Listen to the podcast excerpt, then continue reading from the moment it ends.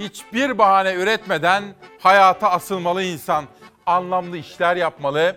Her gününü ve kendisine verilen biricik hayatını iyi değerlendirmeli.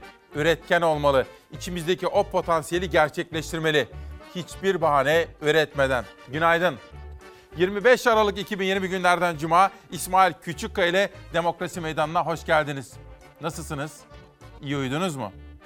Hastalarımıza şifa, hasretlik çekenlere de özlemlerinin dineceği günler dilekleriyle haber yolculuğumuza başlıyorum. 3 tane fotoğraf gelecek şimdi. Günün öyküsü içerisinde bugün saat 11'e kadar devam edecek yolculuğumuzda neleri konuşacağımızı kısacık özetleyeceğim. Bugün baştan söyleyeyim nefesiniz kesilecek. Kalbinizin en kılcal damarlarına kadar haberleri, yorumları, manşetleri, hayatın içinden sürprizleri yaşayacaksınız, hissedeceksiniz diyorum. Bir, Fenerbahçe'den sonra Beşiktaş'ta galip geldi. Beşiktaşlar da hakeme ateş püskürüyor- püskürüyorlar ve eski Vedat Okyar'ın sözlerini hatırlatıyorlar. Bugün biraz onlardan bahsedeceğim biraz sonra. Sabah sesçimiz Turgay'la biraz muhabbet ettik. Rahmetliyi de özlemle andık Vedat Okyar. Büyük Beşiktaşlıydı. Beşiktaş kritik bir maçta zirve yarışında Ankara gücünü yenmeyi başardı ve zirve yarışında bir maçta eksikliği var. Üstelik Galatasaray gibi. Bu sezon aslında çok heyecanlı geçebilir ilerleyen haftalarda. Hele pandemiden sonra, aşılardan sonra seyirciler de sahaya gelmeye başlarsa değmeyin keyfimize diyor. Şimdilik parantezi açıyor ve günün bir başka gündemine geçiyorum. Çok kritikti. Başta Hakan Fidan'ın ayrılmasıyla, İrfan Fidan'ın ayrılmasıyla savcılıktan sonrasında meydana gelecek gelişmeler önemliydi. Ankara ve İstanbul'un yeni Cumhuriyet Başsavcılıkları belli oldu. İstanbul Cumhuriyet Başsavcılığına Adalet Bakan Yardımcısı Şaban Yılmaz atandı. Görelim oraları. Beni ha bravo. Bak, memleket görsün savcıları. İstanbul Cumhuriyet Başsavcılığına Adalet Bakan Yardımcısı Şaban Yılmaz atandı. Ankara Cumhuriyet Başsavcılığına ise Ahmet Akça atandı. Kendilerine ve adalet dünyasına hayırlı uğurlu olmasını diliyorum. Spor dünyası, hukuk dünyası derken ekonomiye dair haberler de olacak. Bir başka görselim daha var efendim. Dün bilim kurulu toplantısından sonra Sağlık Bakanı konuştu. Uzun konuşmalar yaptı. Biz de kendisini ajanslar ve televizyon vasıtasıyla detaylı olarak izledik. Ekip arkadaşlarım kendisinin yaptığı açıklamaları manşet manşet hazırladılar. 11'e kadar adeta didik didik edeceğiz ve bakanın ne dediğini, bizi nelerin beklediğini başta aşı olmak üzere sizlerle paylaşma imkanı bulacağım. Sağlık Bakanı Koca, Çin aşısı pazar günü yola çıkıyor. Aşının kendi insanımızda etkili olduğundan eminiz dedi. Bir takım rakamlar verdi. İşte böylece bir özet yaptım. Ama daha o kadar çok anlatmak istediğim masallar, anlatmak istediğim öyküler, gerçekler, hakikat, manşetler var ki. Ayrıca İsmail Küçükkaya Demokrasi Meydanı'nda bugün iki ayrı konuğum var. Kadın hekimler ne yapacaklar? Sağlık çalışanları hayatını yitiriyor. Çocukları ne olacak? Bu sorulara da yanıt arayacağım. Bir başka konuğum da Eskişehir'den geliyor. Bir profesör sizlerle tanıştırmak için heyecanlanıyorum efendim. Günaydın. 25 Aralık 2020 günlerden Cuma İsmail Küçükkaya ile Mavi Bir Sabah hava durumuyla başlasın.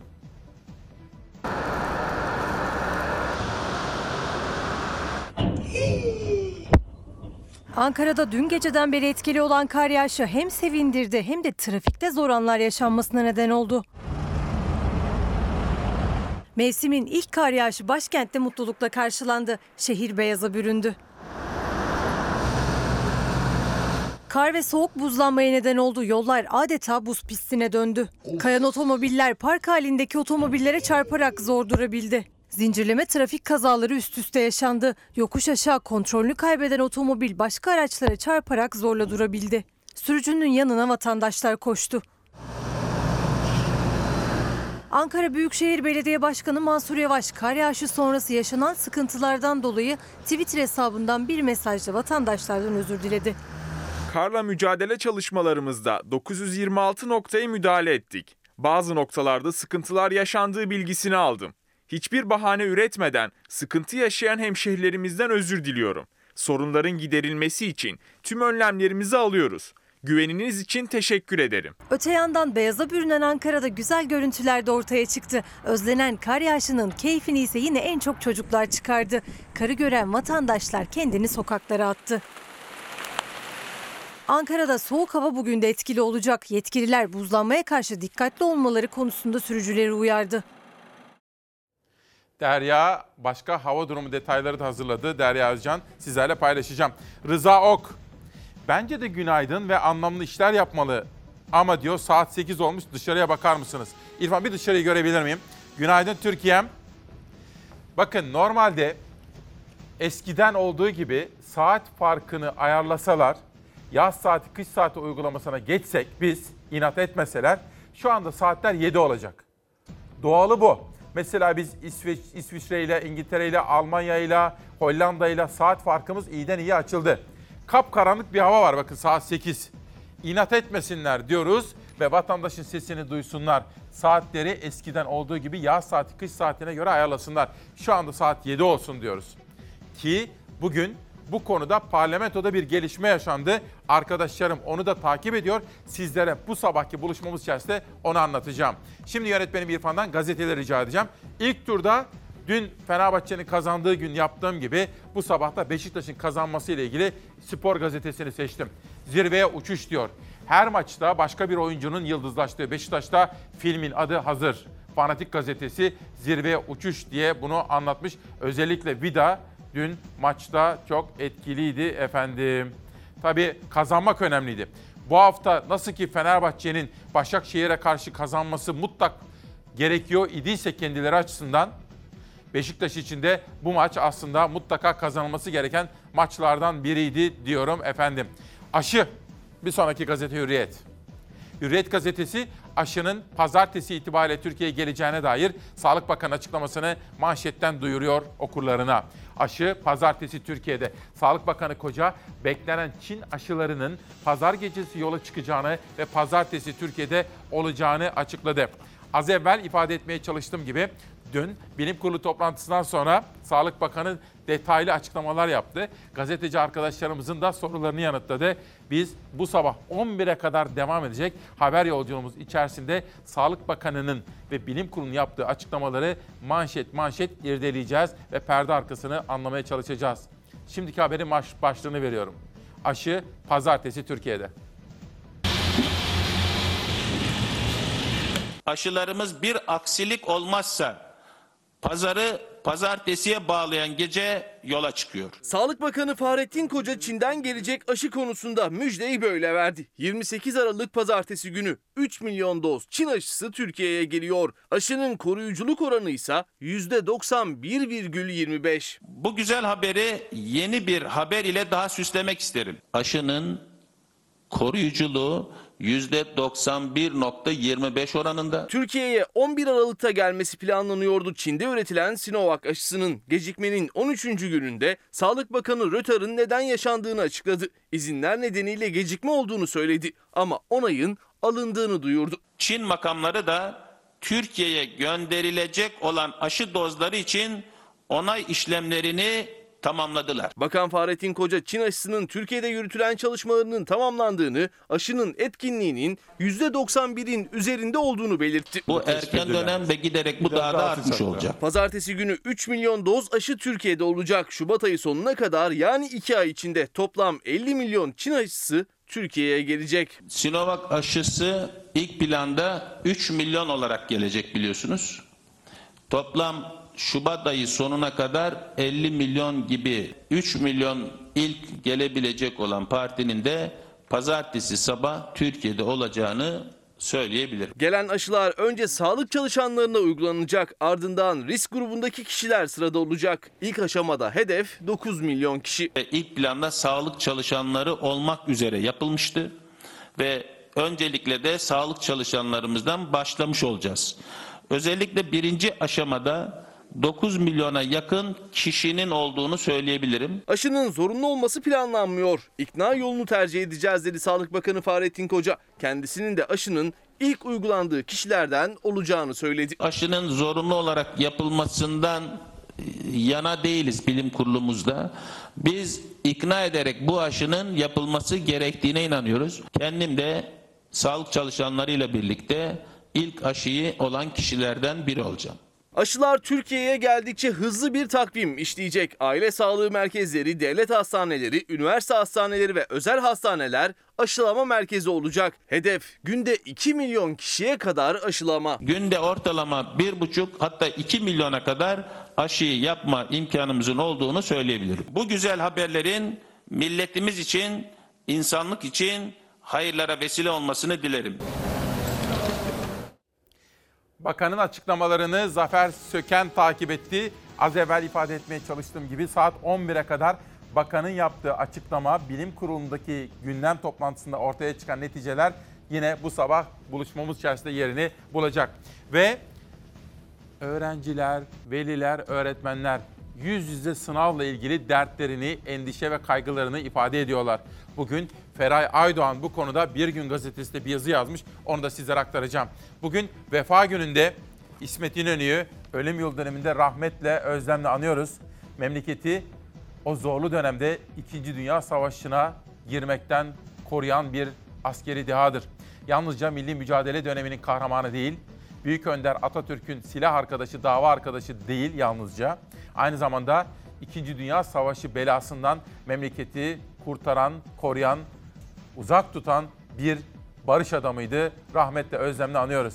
Ve bu kravatımın öyküsünü de sizlere bir kere anlatmıştım.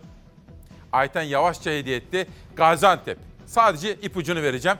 Atamızın taktığı bir kravattır bu efendim. Ama hikayesini neden bugüne taktığımı daha sonraki saatlerde anlatacağım detaylı olarak. Hürriyetten pencereye geçiyorum. Sinovac aşısının etkinliği %91. Sağlık Bakanı Fahrettin Koca'nın bilim kurulu sonrasında yaptığı açıklamalardan aşıya ilişkin bir manşet işte birinci sayfada yer bulmuş. Bir detay daha seçtim sizler için pencereden. Yine aşı yurt dışındaki gelişmelere dair. Moderna aşımız İngiltere'de ortaya çıkan yeni türe karşı da etkili. Bugünlerde bilim dünyası bu yeni aşıların mutasyona uğramış yani dönüşüme uğramış virüs karşısında etkili olup olmadığını tartışılıyor. Bilim insanları ağırlıklı olarak şunu söylüyorlar. Aşılar mutasyona uğramış virüse karşı da etkili. Şimdi de 24 Aralık'tan 25 Aralık Cuma gününe geçerken memlekette meydana gelen gelişmelerin en güncel bilgilerle derlenmiş manşeti. Durumu ağır olan hastaların düzelmelerinde herhangi bir tedaviye yanıt vermelerinde bir azalma olduğunu ve zorluk oluştuğunu e, gördük. Bu aşağı yukarı 1-2 aylık bir durum. pıhtının yanı sıra kanama e, ihtimali de çok fazla. Sanki daha farklı bir seyir e, bu dönem için söz konusu gibi. O farklı seyir Sağlık Bakanlığı'nın açıkladığı tabloya da yansıyor. Son 24 saatte 254 hasta daha yaşamını yitirdi. Koronavirüs nedeniyle toplam can kaybı 19 bini aştı. 7 Aralık'tan bu yana günlük vefat sayısı 200'ün altına düşmedi. En çok dikkat çekense zatürre oranı %4,1'e yükseldi. Hava yollarından veya akciğerden hava kaçağı olmaya başlıyor. Yani adeta sanki hava yollarında ufak delik bir delik açılıyor. Oradan bir kaçak olmaya başlıyor. İkinci komplikasyon da kanama. Bu tür problemleri daha önce yoğun bakım hastalığında seyrek olarak görüyorduk. Ama şu anda yoğun bakım öncesi dönemde bile e, bu tür e, problemlerle karşılaşabiliyoruz. Zatürre oranları haftalık değişiyor. Daha önceki haftalarda küçük değişiklikler oluyordu. %3,4, 3,3, 3,1 olarak seyrediyordu. Son olarak %2,9'a düşmüştü. Ama aniden 4,1'e yükseldi. Göğüs hastalıkları uzmanı Profesör Doktor Bülent Tutoğlu'na göre son günlerde solunum cihazları tedavide yetersiz kalıyor. Bazı hastalarda çok hızlı bir şekilde akciğer dokusunda sertleşme yani elastikiyetini yitirme özelliği e, ortaya çıkıyor. Siz ne kadar e, entübe edip hastayı basınçlı hava vermeye çalışsanız da e, zaten e, taşlaşmış gibi olan akciğer e, genişlemekte zorluk çekiyor. Yatan hastaların ağır seyretmesiyle ilgili bir e, şeyimiz var, gözlemimiz var. Entübe süresindeki uzayış can kaybını da beraberinde getiriyor. İstanbul Üniversitesi İstanbul Tıp Fakültesi Dekanı Profesör Doktor Tufan Yüksek sadece yaşlılarda değil gençlerde de ağır tablo izlendiğini anlattı. Yoğun bakım süreçlerine baktığımız zaman her türlü tedaviye yani şu anda bilinen her türlü tedavi uygulamaları yapılmasına rağmen e, çok da genç hastalar e, uzun süre böyle makineye bağlı olarak kalmaya devam ediyorlar ve e, aylar süren e, yatışlarını görüyoruz. Bu demektir ki bu virüsün e, bazı e, özelliklerinde belki değişiklikler oluyor. E, dokuları tahrip edici özelliğinde belki bir artış oluyor. 24 Aralık'ta 18.102 yeni vaka tespit edildi. Vaka sayıları düşmeye başladı ancak can kayıpları hala çok yüksek. Salgının başından bu yana 19.115 kişi koronavirüs nedeniyle hayatını kaybetti. Hiçbir bahane üretmeden dedik bu sabah. Hiçbir bahane üretmeden. Nereden çıktı? Dün onu danışmanım önerdi. Mansur Yavaş'ın sözleri üzerinde. Biz öyle siyasilerin özür dilemesine alışık değiliz değil mi? Efendim bakın medeni olup olmadığımızı bir teşekkür ederken bir de özür dilerken anlayabiliriz ve gösterebiliriz. Özür dileyebilmeliyiz içtenlikle. Karşımızdaki hata yaptığımızı ve yaptığımız bu hatadan dolayı ne kadar üzüntülü olduğumuzu anlarsa, bize ne kadar kırgın olursa olsun, ne kadar kızgın olursa olsun affedici olabilir. Bu özel ilişkilerde geçerli olduğu gibi kamusal ilişkilerde de geçerlidir. Mansur Yavaş bize dün bunu hatırlattı. İrfan Budak, İsmail Bey günaydın. Okulları hastalık nedeniyle, pandemi nedeniyle kapattık. Ama sınav diye çocuklarımızın okula gitmeleri isteniyor. Bu çelişki değil mi diyor İrfan Budak Twitter'da. Bakın bugün Çalar Saat ailesi olarak tanıyacaksınız. Feray Aytekin Aydoğan da Milli Eğitim'in sınav ısrarı. Bir gün gazetesi de bugün bu konuyu irdeleyen bir yazı kalem almış. Sizlere o yazıdan manşetler seçtim, altını çizdim. Okuyacağım ilerleyen dakikalarda ki Milli Eğitim Bakanlığı da duysun diyorum. Pencereden bir güne geçelim. Umarız bu kez doğru olur. Bakan Koca aşının gelişi için yeni bir tarih verdi. Avrupa ve Amerika'da aşılama çalışması başlarken aşının Türkiye'ye gelişi için pazar gününe randevu verildi. Aşı sayısı ve aşılamanın başlangıç tarihine dair net bir bilgi yok diyor gazete. Peki ondan bir sonraki gazete ama bir dakika pardon pardon geçeceğim. Bir dünyaya bir bakabilir miyim? Dünya manşetleri. Dün sizlere söz vermiştim. ABD Başkanı'nın affettiği bazı isimler vardı. Başkan kaybetti Trump. Sırada onun haberi var. Trump'ın affettiği Amerika'daki isimler Amerikan medyasında, siyaset dünyasında çok konuşuluyor. İşte günün haberi. İrfan bunu hazırlayın. Akışı değiştirdim bir parça. Ve The Washington Post gazetesi başkanın gider ayak bazı isimleri özellikle geçmişte hatırlayacaksınız belki ama Manafort ve Stone çok önemli isimlerdi. Manafort Trump'ın seçim kampanyalarında çok önemli bir isimdi ve bir takım suçlara karıştıkları iddia ediliyordu. Ancak ABD Anayasası'na göre başkanların affetme yetkisi var ve ABD Başkanı Trump görevi devretmesine 20 gün kala affetti. Başkanlık yarışında Joe Biden'a yenilen Trump 26 kişi için özel af kararı çıkardı. Hakkında af çıkan isimlerden bazıları için karar olumlu karşılanırken Iraklı sivillerin öldürülmesinden hüküm giymiş 4 kişinin affına Birleşmiş Milletler'den tepki geldi. 20 Ocak'ta başkanlık görevini Joe Biden'a devrediyor Trump. O güne kadar görevine devam edecek olan Trump'tan herkesi şaşırtan af kararları ardı ardına geldi. Trump'ın af listesinde 26 isim yer aldı. İsimler arasında Rusya soruşturmasında suçlu bulunan 7,5 yıl ceza alan Paul Manafort da yer aldı. Rusya'nın Amerikan seçimlerine dahil olduğu iddialarıyla başlamıştı soruşturma. Trump'ın eski kampanya danışmanı Paul Manafort soruşturma sonucu suçlu bulundu. 7,5 yıl ceza alan eski danışmanın ev hapsinde kalmasına karar verilmişti. Trump görevini devretmeden Manafort'u affetti. Eski danışmanıyla beraber aynı davadan suçlu bulunan Trump'ın yakın arkadaşı ve danışmanı Roger Stone da Trump'ın affettiği isimlerden oldu. Trump'ın arka arkaya afları ülkeyi adeta salladığı bu aflar arasında Blackwater davasından isimler Birleşmiş Milletler'in tepkisine neden oldu. O davadan hüküm giyenler Iraklı sivillerin öldürülmesinden sorumlu tutulmuştu. Uzun süredir cezaevinde olan dört ismi affetti Trump. İnsan Hakları İzleme Örgütü eski yöneticisi Sarah Lee Whitson da Irak'ta öldürülen 9 yaşındaki bir çocuğun fotoğrafıyla karara tepki gösterdi. İşte böyle haberleri ben sizlere vermeye çalışıyorum ki başka televizyonlarda böyle detaylı olarak bunları izleyemiyoruz. Dünyadan da haberdar olalım. Uyananları görüyorum. Nuran anne uyanmış. Nuran Aydın bir Gümüşhane Kerkitli. Bana da bir sürpriz yapmış. Nuran Aydın anne de uyanmış. Onun şahsına bütün anneleri ve babaları da sevgiyle, saygıyla selamlıyorum efendim. Ve dünyadan korona ile ilgili haberler. Le Parisien gazetesine geçiyorum. Bugün pek çok gazete yayınlanmamış dünyada. Çünkü mesela La Repubblica gazetesi de çıkmamış. Neden? Çünkü Hristiyan alemi için kutsal bir gün Noel. Ben de bizimle birlikte olan gerek Türkiye'de gerekse yurt dışından bizi izleyen, uzun yıllar Türkiye'de yaşayıp da şimdi Paris'te, Londra'da, Milan'da, Milano'da, dünyanın farklı noktalarında yaşayan Hristiyan kardeşlerimizi de, yurttaşlarımızı memleket sevdalarında selamlıyorum ve onların Noel bayramlarını kutluyorum efendim. Ama pek çok gazete Noel tatili nedeniyle çıkmamış. Biz çıkanlardan bir derleme yaptık Zafer Söken'le birlikte. Le Parisien gazetesinin manşetinde bu Noel'in bugüne kadar eşine benzerine rastlanmadık bir özelliği olduğunun altını çiziyor. Başka hiçbir şeye benzemeyen Noel diyor efendim. Ve Fransa'dan Almanya'ya geçelim. Guten Morgen Deutschland, günaydın Almanya diyoruz.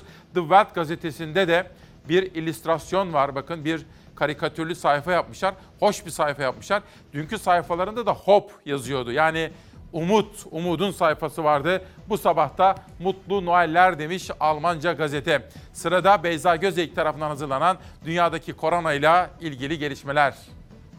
We've discovered a new, more contagious virus, a variant that is spreading at a dangerous rate. Birçok Avrupa ülkesinin ardından Çin ve Brezilya'da İngiltere'ye uçuş yasağı getirdi. İngiltere virüsün yeni mutasyonundan sonra Noel'de tamamen eve kapanıyor. İnsanlar alışveriş merkezlerine akın etti.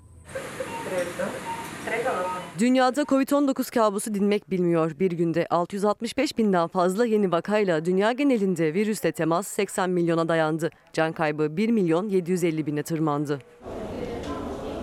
Virüsün yeni mutasyonunun dünyada yarattığı panik sürerken tedbir alan ülke sayısı artıyor. Başta Avrupa ülkeleri olmak üzere birçok ülke İngiltere ile hava yolu ulaşımını durdurdu. Son olarak Çin ve Brezilya'da İngiltere'ye uçuş yasağı getirdi.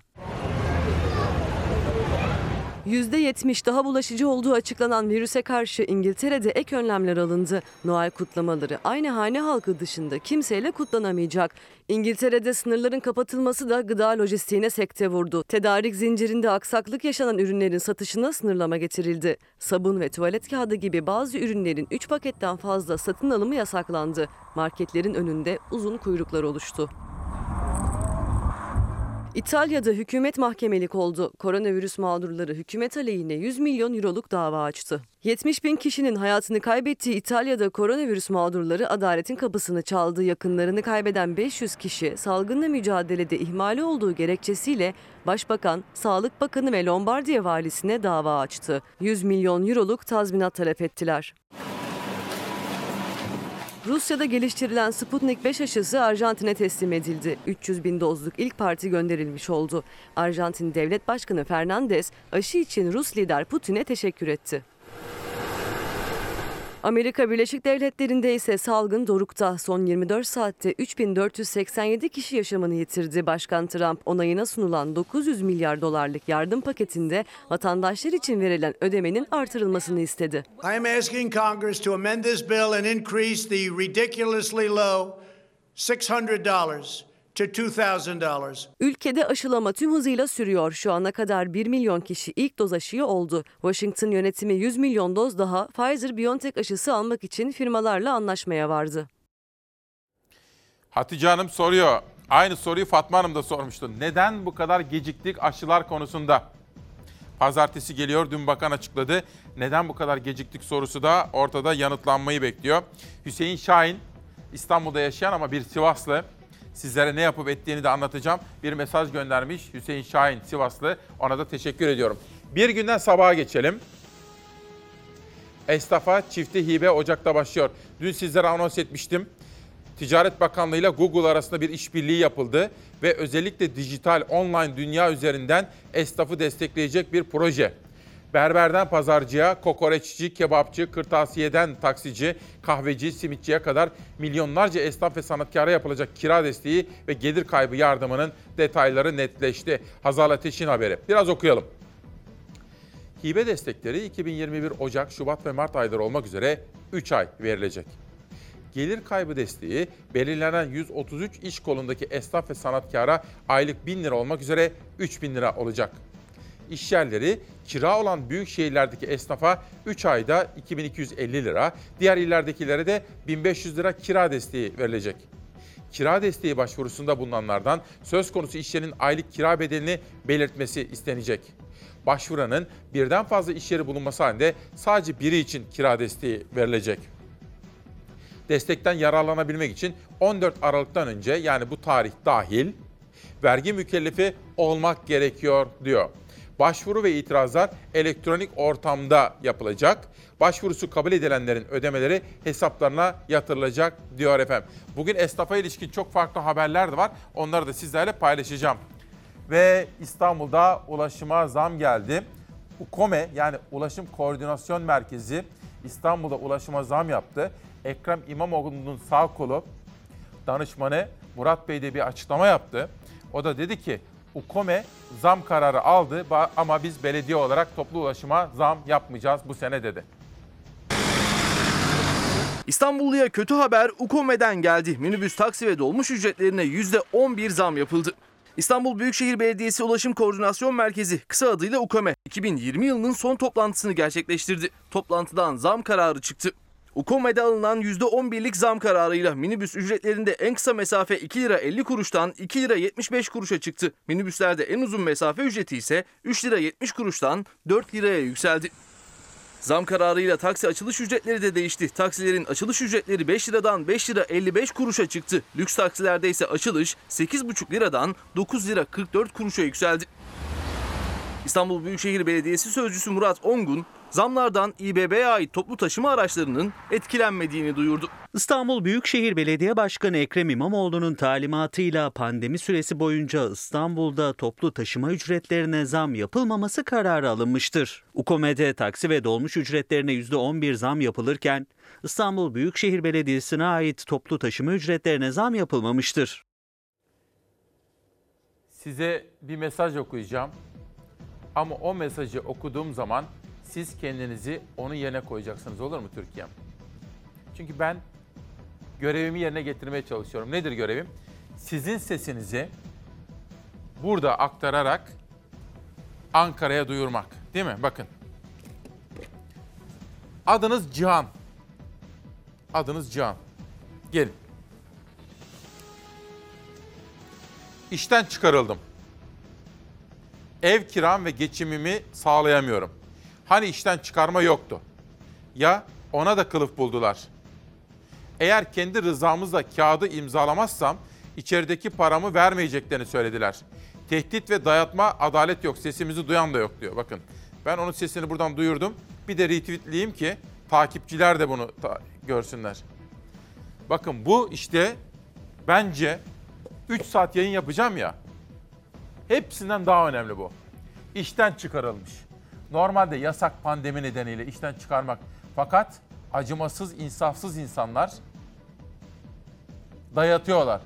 İçerideki paranı vermem diyor. Zorla istifa dilekçesi yazdırıyorlar. Çalışma Bakanlığı'nı göreve davet ediyorum. Twitter'da da retweetledim. Takip etsinler kişiyi. Sabahtan sözcüye geçiyorum.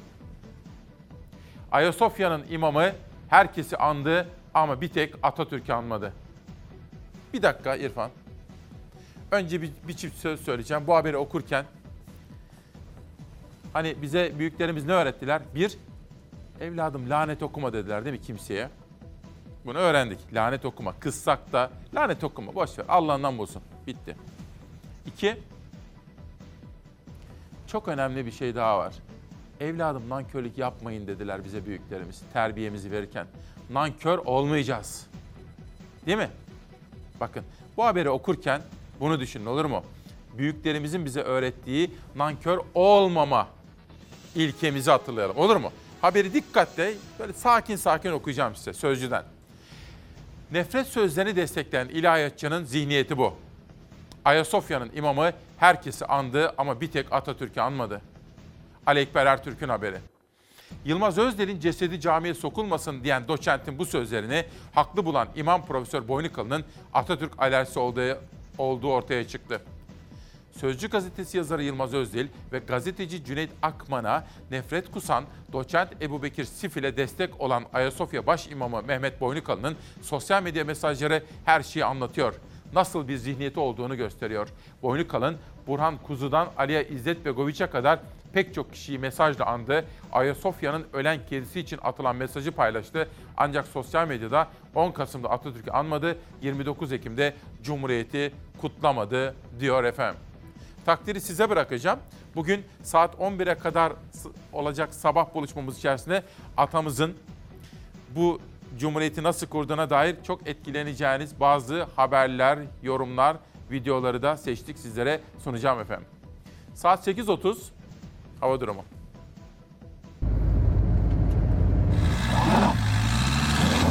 Yurdun doğusunda yer yer buzlanma ve kar var. Ancak batı bölgelerde mevsim normallerinin üzerinde seyreden hava her geçen gün kuraklık endişesini artırıyor. Doğu bölgelerde bazı kesimlerde etkili olan kar özellikle ulaşımda zorluklara neden oldu. Van'da kardan yolu kapanan mahalledeki bir hasta belediye ve sağlık ekiplerinin çabasıyla hastaneye ulaştırıldı. Karabük'te kar yağışını görenler Keltepe Kayak Merkezi'ne koştu. Vatandaşlar çocuklarıyla birlikte kayak merkezinde karın keyfini yaşadı. Sinop'un yüksek kesimleri de karla buluştu. Şehir beyaza büründü. Meteoroloji hava sıcaklıklarının ülke genelinde artmasını bekliyor. Özellikle batı kesimlerde mevsim normallerinin üzerinde seyretmesi beklenen sıcaklıklar kuraklık endişesini artırıyor. Kuzey ve batı kesimlerde hava parçalı ve çok bulutlu olacak. Kıyı Ege, Antalya çevrelerinin sağanak yağışlı, diğer yerlerin az bulutlu geçeceği tahmin ediliyor. Marmara'nın güney, Batı Karadeniz'in iç Doğu Anadolu'nun güney ve doğu kesimleriyle İç Anadolu bölgesinde pus, yer yer sis hadisesiyle birlikte Doğu Karadeniz'in iç, İç Anadolu'nun doğu kesimleriyle Doğu Anadolu'da yer yer kuvvetli buzlanma ve don olayı beklenmekte.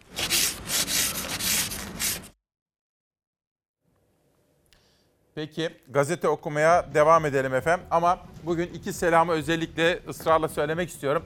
Bir tanesi hastalarımız. Özellikle Covid ile mücadele eden veya başka hastalıklarla mücadele eden hastalarımız var. Doktorlarımıza, hemşirelerimize, hasta bakıcılarımıza, refakatçilerine aileden olsun veya olmasın o fedakar, gönülden yardımcı olan refakatçilere teşekkür ediyorum. Bir de çok sayıda izleyenin bana cezaevindeki babası için, arkadaşı için, kardeşi için, evladı için yazanlar var. Ben de sevenlerin sevdiklerine kavuşacağı günler için dilekte bulunmak istiyorum kendilerine efendim. Sözcüden Türk Günü'ne geçiyorum. MHP lideri Devlet Bahçeli dün anons etmiştim. MHP'nin il başkanlarıyla konuştu. Başta Selahattin Demirtaş'la ilgili ahim kararı olmak üzere Cumhur İttifakı ve Cumhur İttifakı'nın bir sonraki seçimdeki adayının Sayın Recep Tayyip Erdoğan olacağına dair haberler, açıklamalar yansıdı Bahçeli'nin yaptığı çağrıdan sonra. Ve diyor ki Türk Gün'de kansızlıkları dillerine vurdu. MHP lideri Bahçeli ülkesine, milletine, vatanına namlu çevirenlerle, kefen biçenlerle, can ciğer kuzu sarması olanlar, üstelik onlardan medet ve menfaat umanlar, iç işgal cephesinde mevziye giren ruhsuz ve uğursuz zillet kafilesidir dedi. Tabi sert sözler ama manşetin içinde Meral Akşener'i görüyorsunuz bakın. Evet orada var Meral Akşener. Heh. Meral Akşener'e çağrı dön evine bitsin bu çile. İyi Parti lideri Meral Akşener'e yaptığı çağrıları yineledi. MHP lideri Devlet Bahçeli ve evine dön dedi efendim. Türk Gün'den sonra da bir başka gazete Cumhuriyet'e geçiyorum. Gizlediler manşetini göreceğiz. Neyi gizlediler acaba diye bakalım. Spor Bakanlığı'ndaki yükselme sınavına şaibe düştü. Personel sonuçlara itiraz ediyor. Mustafa Çakır'ın manşeti. Gençlik ve Spor Bakanlığı'nın 25 Temmuz'da yaptığı görevde yükselme sınav sonuçlarını herkese açık bir şekilde yayımlamaması tartışma yarattı. Sonuçları 21 Aralık'ta açıklanan sınavda herkes yalnız kendi durumunu görebildi. Bu da yazılıda yüksek puan aldığı halde mülakatta elenen personelde rahatsızlık yarattı diyor. Türk Büro Sen'den alınan bilgiye göre mülakatta 1341 kişi girdi. Yazılıda baraj 60, sözlüde 70 olarak belirlendi. Yazılıda 90-95 alan bazı personele sözlüde 60 verildiği, yazılıda 60 alan bazı personelin sözlüde 95 aldığı iddia edildi. Mülakatta elenen personel sonuçlara itiraz edecek diyor. Zaten efendim bakın eskiden rahmetli Ecevit zamanında gündeme gelen bu KPSS'de de yazılıyla olmalı. Çünkü sözlü dedikleri zaman işe keyfiyet giriyor. O benim adamım, bu benim partilim. Cemal Engin Yurt geçenlerde ne diyordu?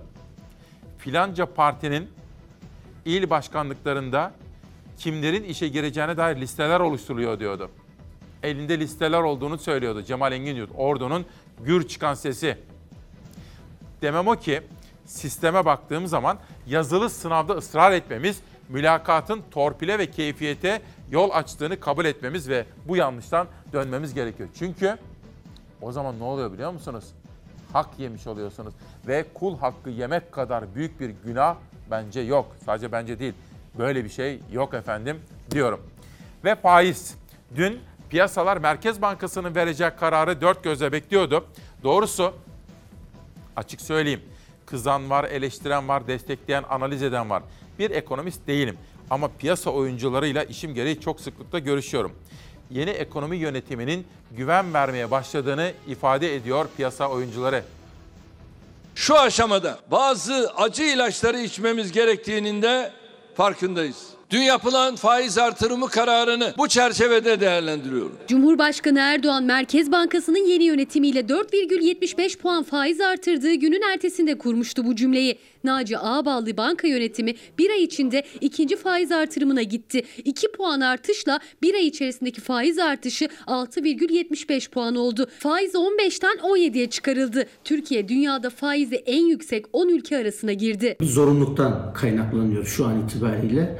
E bu zorunluluğu Türkiye'yi getiren nedenler de AK Parti hükümetlerinin geçmişte yaptığı, üst üste yaptığı hatalar. Sayın Cumhurbaşkanı bugünlerde hiç ağzını açmıyor faiz konusunda. Ama geçmişte faizler %7 civarındayken yeri göğü inletiyordu. Cumhurbaşkanı yüksek faize karşı çokça cümle kurdu bugüne kadar. Hatta faiz indirimine karşı çıktığı için Merkez Bankası Başkanı dahi görevden alındı. Ama Naci Ağbal'ın göreve gelmesiyle Para Politikası Kurulu üst üste faiz artırımına gitti. Yeni faiz artırımlarının da işaretini verdi banka. %17'ye çıkan faizlerin kredi faizleri %25'e çıkıyor. Sanayici, sıradan vatandaş bunun bedelini ödeyecek. Önümüzdeki günlerde parasal duruşun sıkılığı enflasyonda kalıcı düşüşe ve fiyat istikrarına işaret eden güçlü göstergeler oluşana kadar kararlılıkla sürdürülecektir. Bundan sonra olacak olan nedir?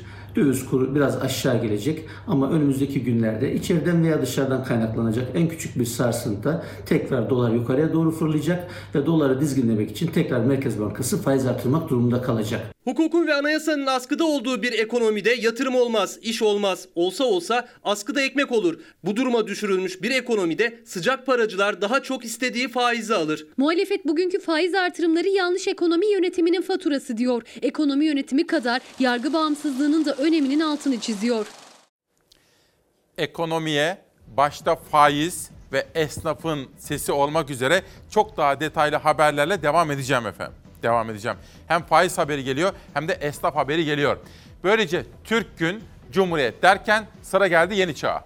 Yeni Çağ gazetesinde Mehmetçik'ten Yıldırım Harekatı var. Jandarma ve polis harekatçılarının yer aldığı Van merkezi başlatılan 3251 kişilik Yıldırım 17 Besta operasyonu ile PKK'nın kış yapılanmasındaki mağara ve sığınakları imha edilecek diyor. Yeni Çağ gazetesi birinci sayfadan böyle bir çarpıcı haberle çıkmış. Bugün bugün Gaziantep'i kutlayacağım. Bu kravat bana Ayten Yavaşça'dan hediye. Gaziantep işidir. Büyük önderimiz Atatürk'ün taktığı bir kravattır bu kendisi. Antep demişken bir de Kars'a uzanalım. İsmet Konak, geçmişten geleceğe uzanan köprü Kars ve Kars'ta yapılanlarla ilgili, Kars'ın tarihiyle ilgili çarpıcı bir kitap. Ve dün sizlere demiştim ki Ankara'ya Milli Eğitim Bakanlığı'na bu sesi duyuralım. Bilim Kurulu da gündemine alsın. Bir eğitimci Feray Aytekin Aydoğan, Milli Eğitimin sınav ısrarı konulu bir yazı kalemi almış bugün. Öğrencilerin yaşadığı sıkıntılar, pandemi zamanındaki fırsat eşitsizlikleri, kimi öğrencilerimizin internetten uzak oluşu, bilgisayarlarının olmayışı, bütün bu koşullar altında hem de pandemi devam ederken çocuklarımızın yüzde sınava alınması ile ilgili kaygı ve eleştirilerini ifade etmiş Feray Aytekin Aydoğan. Milli Eğitim'in ve Bilim Kurulu'nun bu sesi duyması gerekiyor. Ben Merve, üniversite 4. sınıf öğrencisiyim. Ee, Şu an uzaktan eğitimde eğitim görmekteyim. Ee, Daha doğrusu görememekteyim desek daha doğru olacak. Eğitimlerimize katılam katılamıyoruz. Herhangi bir şey öğrenemiyoruz. Uzaktan eğitim onlara çok daha uzak. Çünkü yaşadıkları köyde internet çekmiyor. Canlı derslere katılmak için kar kış demeden ellerindeki bilgisayarlarla internet çeken bir nokta bulmak için sokak sokak geziyorlar. sadece telefonlar çekebiliyor. O da çok az bir miktarda çekiyor.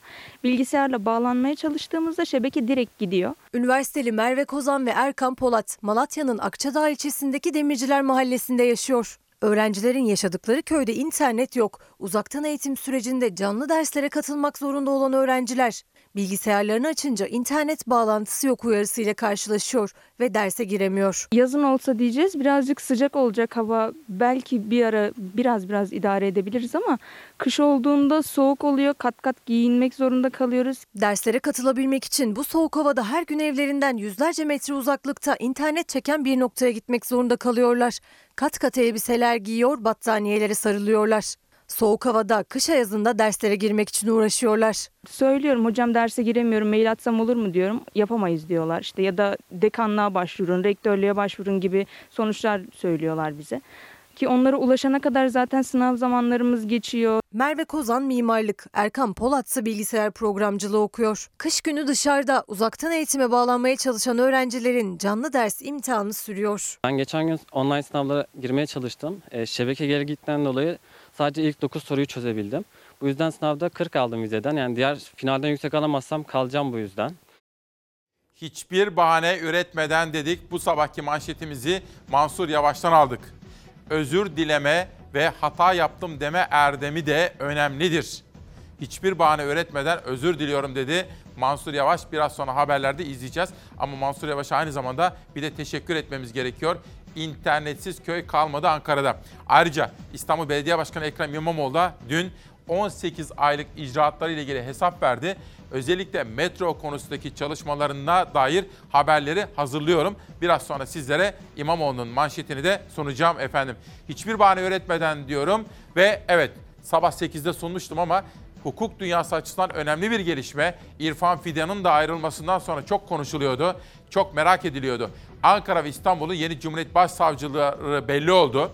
Biz de kendilerine hukuk dünyasına hayırlı olmasını diliyoruz. İstanbul Cumhuriyet Başsavcılığına Adalet Bakan Yardımcısı Şaban Yılmaz atanırken Ankara Cumhuriyet Başsavcılığı görevine ise Ahmet Akça atandı. Bu da hukuk dünyasına yansıyan en son gelişmeydi. Önemli bir gelişmedir efendim. Sade kahve için müsaadenizi isteyebilir miyim? Sade kahve zamanım geldi. Atatürk'ün Hatıra Defteri Şükrü Tezer'in Türk Tarih Kurumu yayınlarından çıkan kitabı. Siz ne içeceksiniz? Çay mı, kahve mi? Günaydın, hoş geldiniz. Güzel bir günün, güzel bir haftanın içinde bir sabah buluşması. 25 Aralık 2020 Cuma sabahında İsmail Küçükkaya ile Hakikat Yolculuğundasınız. Dün Bilim Kurulu toplantısından sonra Sağlık Bakanı Fahrettin Koca açıklamalar yaptı. 8 kuşağında iki manşet sunmuştum. Bakanın yaptığı açıklamalardan, Bilim Kurulu'nun yapmış olduğu duyurulardan şimdi ve sonraki kuşaklarda da manşet manşet sizlere seçeceğim.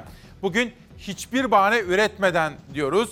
Manşeti Mansur Yavaş'ın sözlerinden aldık. Hikayesini sizlere anlatacağım. Kravatımın öyküsü de Gaziantep. Bugün Gaziantep'in düşman işgalinden kurtulduğu gündür. Gaziantep'i, Antep'teki sevdiklerimi, başta Çayırlı ailesi olmak üzere her birini içtenlikle selamlıyorum efendim. Hiçbir bahane öğretmeden gazetelere geçiyorum şimdi. Dünya Gazetesi merkez piyasanın önüne geçti diyor Şebnem Turhan. Bu konuda başka haberler de var. 8'de manşet sunmuştum. Politika faizini beklentilerin üzerinde 200 baz puan artışla %17'ye çeken Türkiye Cumhuriyeti Merkez Bankası sıkılaştırma ve fiyat istikrarı için güçlü bir mesaj verdi diyor.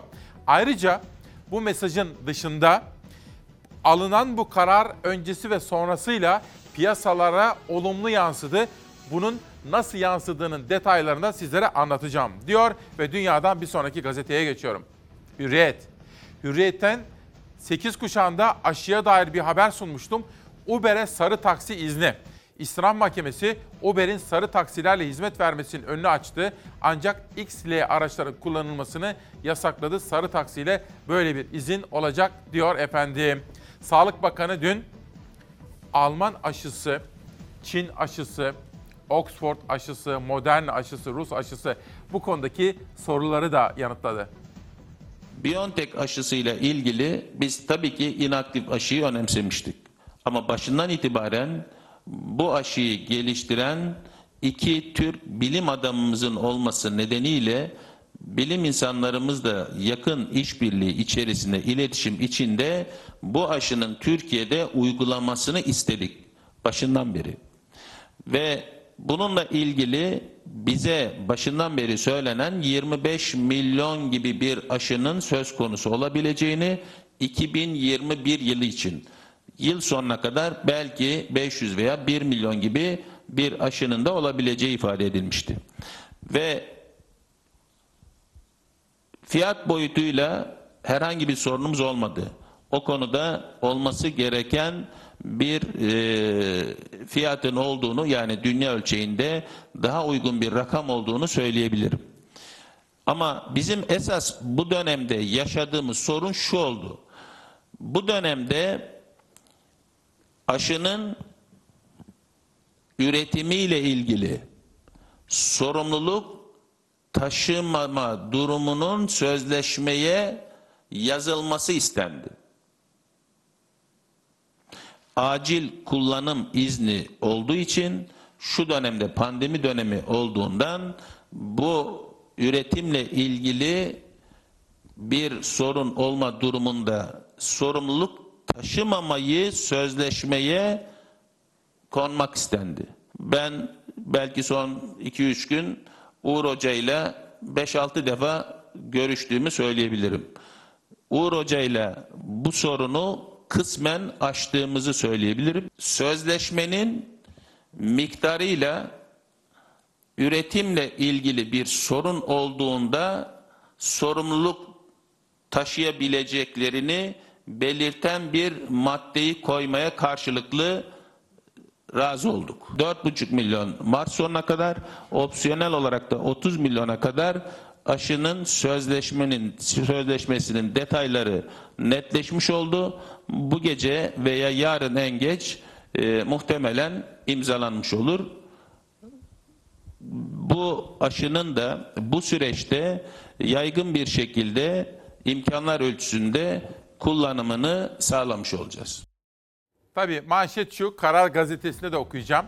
Pazartesi geliyor. Gecikme var mı? Takdir size. Grip aşısında olduğu gibi sorun olur mu? Olmamasını dile getiriyoruz. Peki aşı olacak mıyız? Olacağız. Aşı olacağız. Karar. Aşı pazar gecesi yolda manşetiyle çıkmış bu sabah. Çin aşısının denemelerini yapan Brezilya'nın faz 3 sonuçlarının açıklanmasını ertelediği gün Sağlık Bakanı ülkemizde elde edilen verileri duyurdu ve pazar gecesi yola çıkacak. Pazartesi Türkiye'de olacak dedi. Hazırlık ve organizasyonlar hakkında bilgi verdi Sağlık Bakanı Fahrettin Koca. Şimdi yeni ambulanslar var fakat görüntü çok çarpıcı. Şöyle düşünün. Evdesiniz bir anda böyle ya filmlerde bile böylesi olmaz. Adeta bir kabus filmi izliyor gibisiniz. Ambulanslar, ambulanslar, ambulanslar, siren sesleri, siren sesleri. Ne oluyor ya diye bir bakıyorsunuz. Ne oluyor acaba?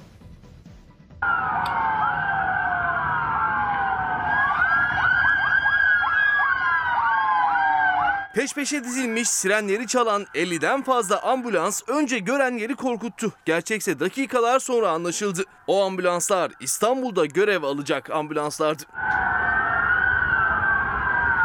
İstanbul'da akşam saatlerinde bir hareketlilik vardı. Kırmızı mavi ışıkları açık, sirenleri çalan onlarca ambulansı gören önce ne olduğunu anlamadı. Olumsuz bir durum mu var sorusu akıllara geldi sosyal medyada. Onlarca ambulansın neden yolda olduğu daha sonra anlaşıldı. O ambulanslar Ankara'dan İstanbul'a gönderilen yeni ambulanslardı. Gerçeğin ortaya çıkmasıyla herkes rahat bir nefes aldı. Ya biraz saçma değil mi efendim? Güzel bir uygulama tamam ama o sesleri niye açıyorsunuz? Niye gürültü yapıyorsunuz? Çok ilginç. Bu arada danışmanımdan bir bilgi geldi. T24'ten almış. Eğitim işten Hamza Yerlikaya'nın ismi okullardan silinsin talebi. Sahte diplomalı birinin adı gerçek diploma veren okullarda yaşatılamaz diyor efendim. Eğitim iş böyle bir başvuruda bulunmuş Sivas Hamza Yerlikaya Ortaokulu ismine dair efendim. Peki ekonomi, esnaf haberleri var ve karardan pencereye geçelim. Bir de hukuk dünyası gelişmeleri. Anayasa Mahkemesi'nden Avrupa İnsan Hakları Mahkemesi mesajı uyacaksın diyor. Ahim'in Demirtaş kararına ilişkin tartışmaya Anayasa Mahkemesi de verdiği bir karar açıklayarak dahil oldu. Mahkeme dün açıkladığı kararın gerekçesine hem kendi kararlarının hem de ahim kararlarının herkesi bağlayacağını yazdı diyor. Şimdi efendim şöyle tabii siyaseten bazen söylüyorlar. İşte o beni bağlar, bu beni bağlamaz. Ben işte o kararı sevdim, bu kararı sevmedim falan diye. Fakat bila istisna hukuk geçerlidir. İster gazeteci ol, ister cumhurbaşkanı ol, ister işte iş adamı ol, zengin ol, fakir ol. Adaletin gözleri kördür. Değil mi? Adalet tanrıçasının böyle gözleri kördür derken bir taraftan gözümü çıkarıyordum. Şimdi adalet veren, adalet dağıtan insanlar, kişi ve kurumlar karşısındakinin yaşına, kimliğine, cinsiyetine, diline, dinine, ırkına hiçbir şeye bakmazlar. Ve evrensel hukuk kuralları geçerlidir. Hakim teminatı vardır. Hakim verdikleri kararlarla konuşur. Öyle değil mi? Ve sosyal bir kontrat imzalarız. Devlet dediğimiz şey insanlara ve topluma hizmet etmek için vardır. Mesela Anayasa Mahkemesi Supreme Court derler, yüce mahkeme. Verdiği karar beni bağlar. Sayın Cumhurbaşkanı da bağlar, yerel mahkemeleri herkesi bağlar. İşte bu bağlar bağlamaz. Bazen bağlamından koparılıyor da ben ama evrensel hukuk kurallarını hatırlatalım diyoruz. Ha ne zaman bağlamaz? Memleketin kontaklarını kapatırız. Dünyadan izole ederiz memleketi. Filanca memleket hangisi olursa Türkiye böyle bir şey yapmaz da diyelim. Ta Fizan'da böyle bir de- devlet var diyelim. Memleketin kontağını kapatırsınız. O zaman o beni bağlar, bu beni bağlamaz diyebiliriz. Ama biz mevcut hukuk sistemimiz içerisinde, mevcut anayasal sistemimiz içer- içerisinde, mevcut küresel dünyadaki konumumuz içerisinde biz Türkiye Cumhuriyeti olarak neyin, kimi, nasıl bağladığını, bağlayacağını biliyoruz diyorum ve bir sonraki gazeteye geçiyorum. Bir Gün Gazetesi, yüksek faizin sonu işsizlik ve borç krizi Ozan Gündoğdu'nun haberi. Faiz sarayın para politikasını tuş etti. Erdoğan meseleyi sessizce kabullendi. Olan yine artan faizle ekonomik durgunluğun sonuçlarıyla boğuşacak milyonlara oldu diyor ve bir haber analiz yapmışlar. Hiç düşünüyor musunuz efendim? Bu pandemi nedeniyle bakkallar kapalı, lokantalar kapalı, işte ne bileyim esnaf kapalı. Hiç kendinizi esnafın yerine koydunuz. Oluyor mu? Fatura, kira, ödemeler hepsi birikti. Tüm esnaflar bitti. Yani küçük esnaf diye bir şey kalmadı. Bir tane iki tane de satalım diyoruz ama o da olmuyor. Siftahsı kapatıyoruz. Sadece elektrik, su, doğalgaz cepten gidiyor. Yazık günah değil mi? Ben bu zamana kadar hiç ben boşluktan görmemiştim. Ee, çok boşluk var şu an Bakırköy'de. Ya artan masraflara dayanamayıp bir bir kepenk indiriyorlar ya da kazanmadan masrafları cepten karşılayarak direniyorlar. Salgınla birlikte işleri durma noktasına gelen esnaf çok zor durumda. Ticaret Bakanı Ruhsar Pekcan, esnafın umutla beklediği kira ve hibe desteğine başvuruların Ocak ayının ilk haftasında başlayacağını duyurdu. Esnafınsa daha fazla bekleyecek gücü yok. Evimi geçindiremiyorum, kiramı veremiyorum. Markete gittiğim zaman istediğim şeyi alamıyorum. Bu insanlarla dalga geçmeyin, bu insanlara yardımcı olun. Bu destekleri 3 ay süresince vereceğiz ve esnafımızın mümkün olan en hızlı ve en basit şekilde desteklere başvurabilmesi için gerekli önlemleri alıyor, çalışmaları yürütüyoruz. E-Devlet üzerinden yapılacak destek başvurularının en geç Ocak ayının ilk haftası itibariyle başlamasını öngörüyoruz. Çok geç kalındı. Bundan sonra ne zaman olacağı belli değil. Hemen olmalı. Esnafın durumu çok zor da. Siz caddeye görüyorsunuz hanlarda binlerce arkadaşımız var. Esnaf yıllardan beri tanıdığımız kepenk kapalı. Açmıyorlar bile dükkanları kapalı. Kiraları ödeyemeyecek durumda. Salgın nedeniyle gelir kaybı yaşayan esnafa 3 ay boyunca biner lira destek verecek hükümet. Ancak her esnaf yararlanamayacak bu destekten. Alabilen de Ocak'ta başlayacak başvuruların sonuçlanmasını bekleyecek. Masrafların hepsi zorluyor. Kirasından tut efendime söyleyeyim elektrik, su vesaire. Zaman e, uzadıkça esnaf kötü duruma düşüyor. İşleri nedeniyle zor günler yaşayan bir esnaf da Bakırköy'de mağazası olan Neslihan İsmet. Salgından dolayı düğünler yapılamadığı için günlerdir elbise satamadığını söylüyor. Siftah yapamıyor ama borçlar birikiyor. Başta kira ve faturalar. İsmet açıklanan o desteklerin çok hızlı bir şekilde hem kendisine hem de diğer esnafa ulaşmasını bekliyor. Bunu ortaya çıkardılarsa hemen yapmaları lazım. Yoksa esnaf bitiyor. Yani kime nasıl ne şekilde veriyorsa bir şekilde vermeleri gerekiyor. Neye göre kime göre ne veriyor ne ediyor kimse bilmiyor. Bir zamanlar adım atacak yer olmayan İstanbul'da alışverişin merkezi Mahmutpaşa'da da esnaf kan ağlıyor. Küçük esnafa yapmış olduğu destek olursa ayakta kalırız. Yoksa 20-30 tane kiralık dükkan varsa bırakıp gittiyse bu tehlike çanları çalıyor demektir. Şimdi Osman Bey bir aile fotoğrafı göndermiş bana ama önce esnaf demiştik ya. Osman Bey bir, bir dakika beklesin. Hiçbir bahane üretmeden Cuma Tekin esnafın sesi oluyorsunuz teşekkür ediyoruz diyor. Esnafın sesini duymak ve duyurmak gerekiyor. Osman Bey şimdi annesi demiş ki ne güzel anlattı anladım demiş. Aslında hani beni bağlar seni bağlamaz gibi açıklamalar yapmaya çalışıyoruz ya. Aslında bir şey yaptığımız da yok. Yalnızca evrensel hukuk kurallarını ve sistemi anlatıyoruz. Yani son derece yalın aslında anlatmaya çalıştığımız şey. Tekrar edeyim. Anayasa Mahkemesi'nin kararları hepimizi bağlar. Hepimizi. Bağlar. Yoksa o sosyal kontratın bir anlamı yoktur. Bir arada nasıl yaşayacağız? Devlet dediğimiz mekanizmayı ni- niye kuruyoruz? Devlet bize hizmet etsin diye. Anayasa Mahkemesi işte böyle kararları verir. Ya da mesela Avrupa İnsan Hakları Mahkemesi. Ha o kararlara uymuyorum dersek bunun sonuçları var. O zaman dediğim gibi bir yerde bir şeyin kontak, kontak kapatma yapılırız. Ama Türkiye'de hele şimdi hukuk reformu diyorlar. Türkiye'ye yabancı sermaye gelsin diyorlar.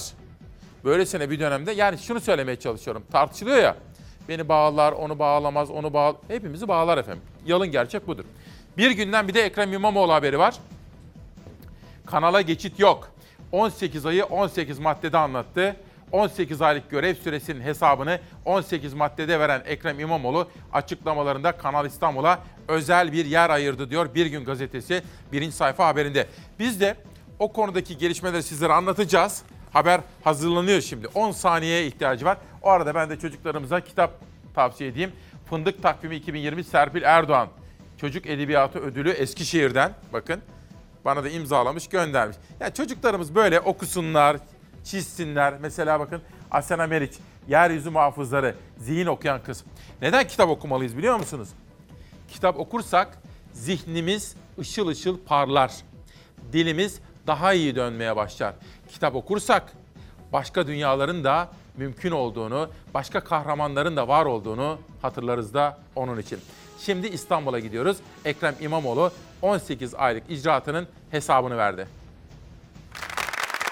Her 6 ayda bir hesap verme geleneğine devam ediyoruz dedi. İstanbul Büyükşehir Belediye Başkanı Ekrem İmamoğlu başkanlıkta geçen 18 ayını değerlendirdi. Hayata geçirdiği projeleri ve planları anlattı. kamu yönetiminde halka hesap vermeyi onur kabul etmeli. Sayıştay'ın 2019 denetim raporunda mevzuata aykırı olarak değerlendirdiği icraatlarıyla başladı İmamoğlu. Sayıştay öğrencilere nakdi yardımdan çocukları süt dağıtımına kadar Büyükşehir Belediyesi'nin birçok projesi için mevzuata aykırı demişti. Sayıştay raporuna tepki gösteren İmamoğlu 18 ay toplantısında rakamlarla konuştu. Bugün 121.116 çocuğumuzun evine her hafta ücretsiz halk süt götürüyoruz. 18 ay önce İstanbul'un 0-4 yaş arası çocuk sahibi anneleri otobüse, metroya, vapura para öderdi. Bugün o annelerimiz toplu taşımadan çocuklarıyla beraber seyahat ederken ücretsiz yararlanıyorlar. Bugün on binlerce üniversite öğrencisine 3200 lira, yüz binlerce ilkokul öğrencisine de 300 lira eğitim desteği veriyoruz. Üniversiteli gençlerimiz için yurtlar açıyoruz. Bugün açtığımız 8 bölgesel istihdam ofisiyle vatandaşlarımıza iş buluyoruz bu zor günlerde. İstanbul'da çıkmazı giren çözülemeyen taksi meselesi. İstanbul Büyükşehir Belediyesi yeni taksi projesini hayata geçirmek için uğraşsa da tartışmaların, kavgaların ardı arkası kesilmiyor. İmamoğlu ne olursa olsun geri adım atmayacağız dedi. Taksi sorununu da çözeceğiz. Çözeceğiz. Ama herkesin bildiği gördüğü sebeplerle ne yazık ki tümüyle siyasete malzeme edinen sebeplerle engellenmek istiyoruz. Ne olursa olsun o konuda da geri adım atmayacağız ve o sorunu da hep birlikte büyük bir kararlılıkla mutlaka ve mutlaka çözeceğiz. Yıllardır deprem korkusuyla yaşayan İstanbul'da İmamoğlu 18 ayda neler yaptıklarına da değindi. Bugün 2000 senesi öncesinde inşa edilmiş tam 790 bin binanın hasar tespit çalışmalarına başlamış, 20 bin binayı tamamlamış durumdayız. Depreme hazırlık için gerekli idari ve fiziki altyapı kurma açısından da daha önce hiç olmadığı özenle ve kararlılıkla yoğun çalışmalar yapıyoruz. Ulaşım içinde İstanbullulara müjdesi vardı. 9 kilometrelik Cibali Ali Beyköy hattının haftaya açılacağını duyurdu. Deniz ulaşımı tarifesine de 89 yeni hat ekleyeceğini açıkladı. Geçenlerde deneme sürüşlerini yaptığımız Ali Beyköy Eminönü, Eminönü tramvay hattının 9 kilometrelik Cibali Ali Beyköy arasını inşallah haftaya 2021'in ilk gününde hizmete açacağız. İstanbulluların daha sağlıklı ve daha konforlu koşullarda ulaşımdan yararlanabilmeleri için de 300 adet yeni otobüs satın almanın sürecini başlattık. 2020'de şehir hatları tarifesine tam 49 yeni sefer ilave ettik. 2021 yılında 89 ilave sefer daha planladık. Ocak itibariyle ikisi Boğaz, biri Haliç hattı olmak üzere 3 yeni deniz yolu hattımızda işletmeye açıyoruz. Ekrem İmamoğlu'nun açıklamaları böyle. Bir manşet daha var oradan. Onu sizlere anlatacağım. Fakat bir eleştiri var bana. Haklı bir eleştiri ama. Bakın haklı. Mehmet Yıldırım, İsmail Bey, esnaf deyince aklınıza hiç imalat yapmaya çalışan insanlar neden gelmiyor? Ayakkabı mağazasını gösterirken o mağazalara üretim yapanları neden göz ardı ediyorsunuz?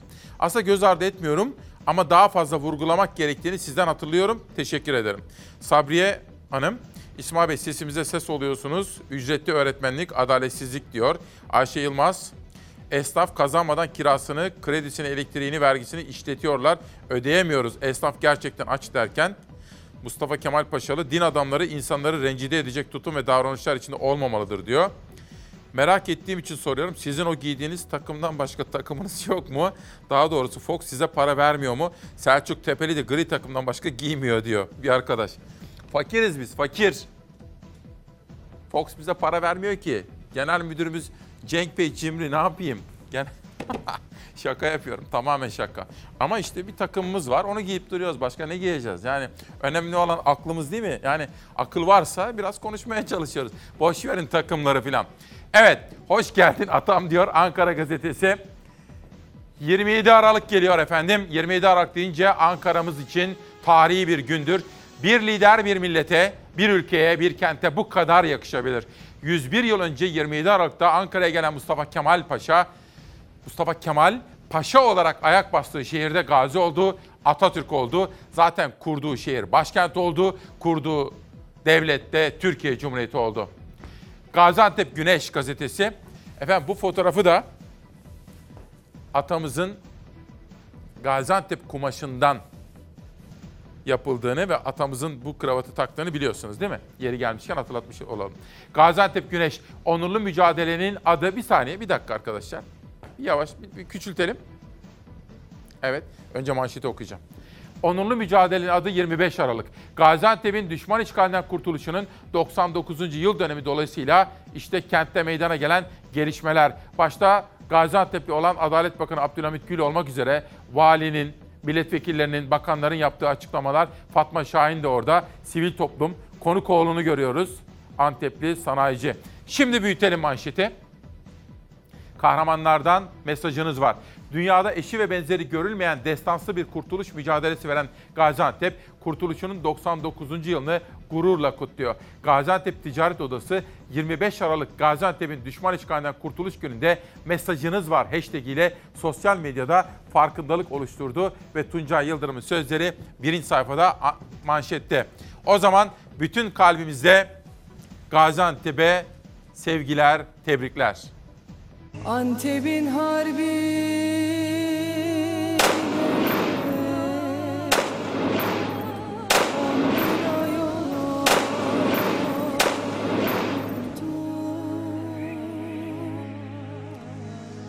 Kanımız kurudu.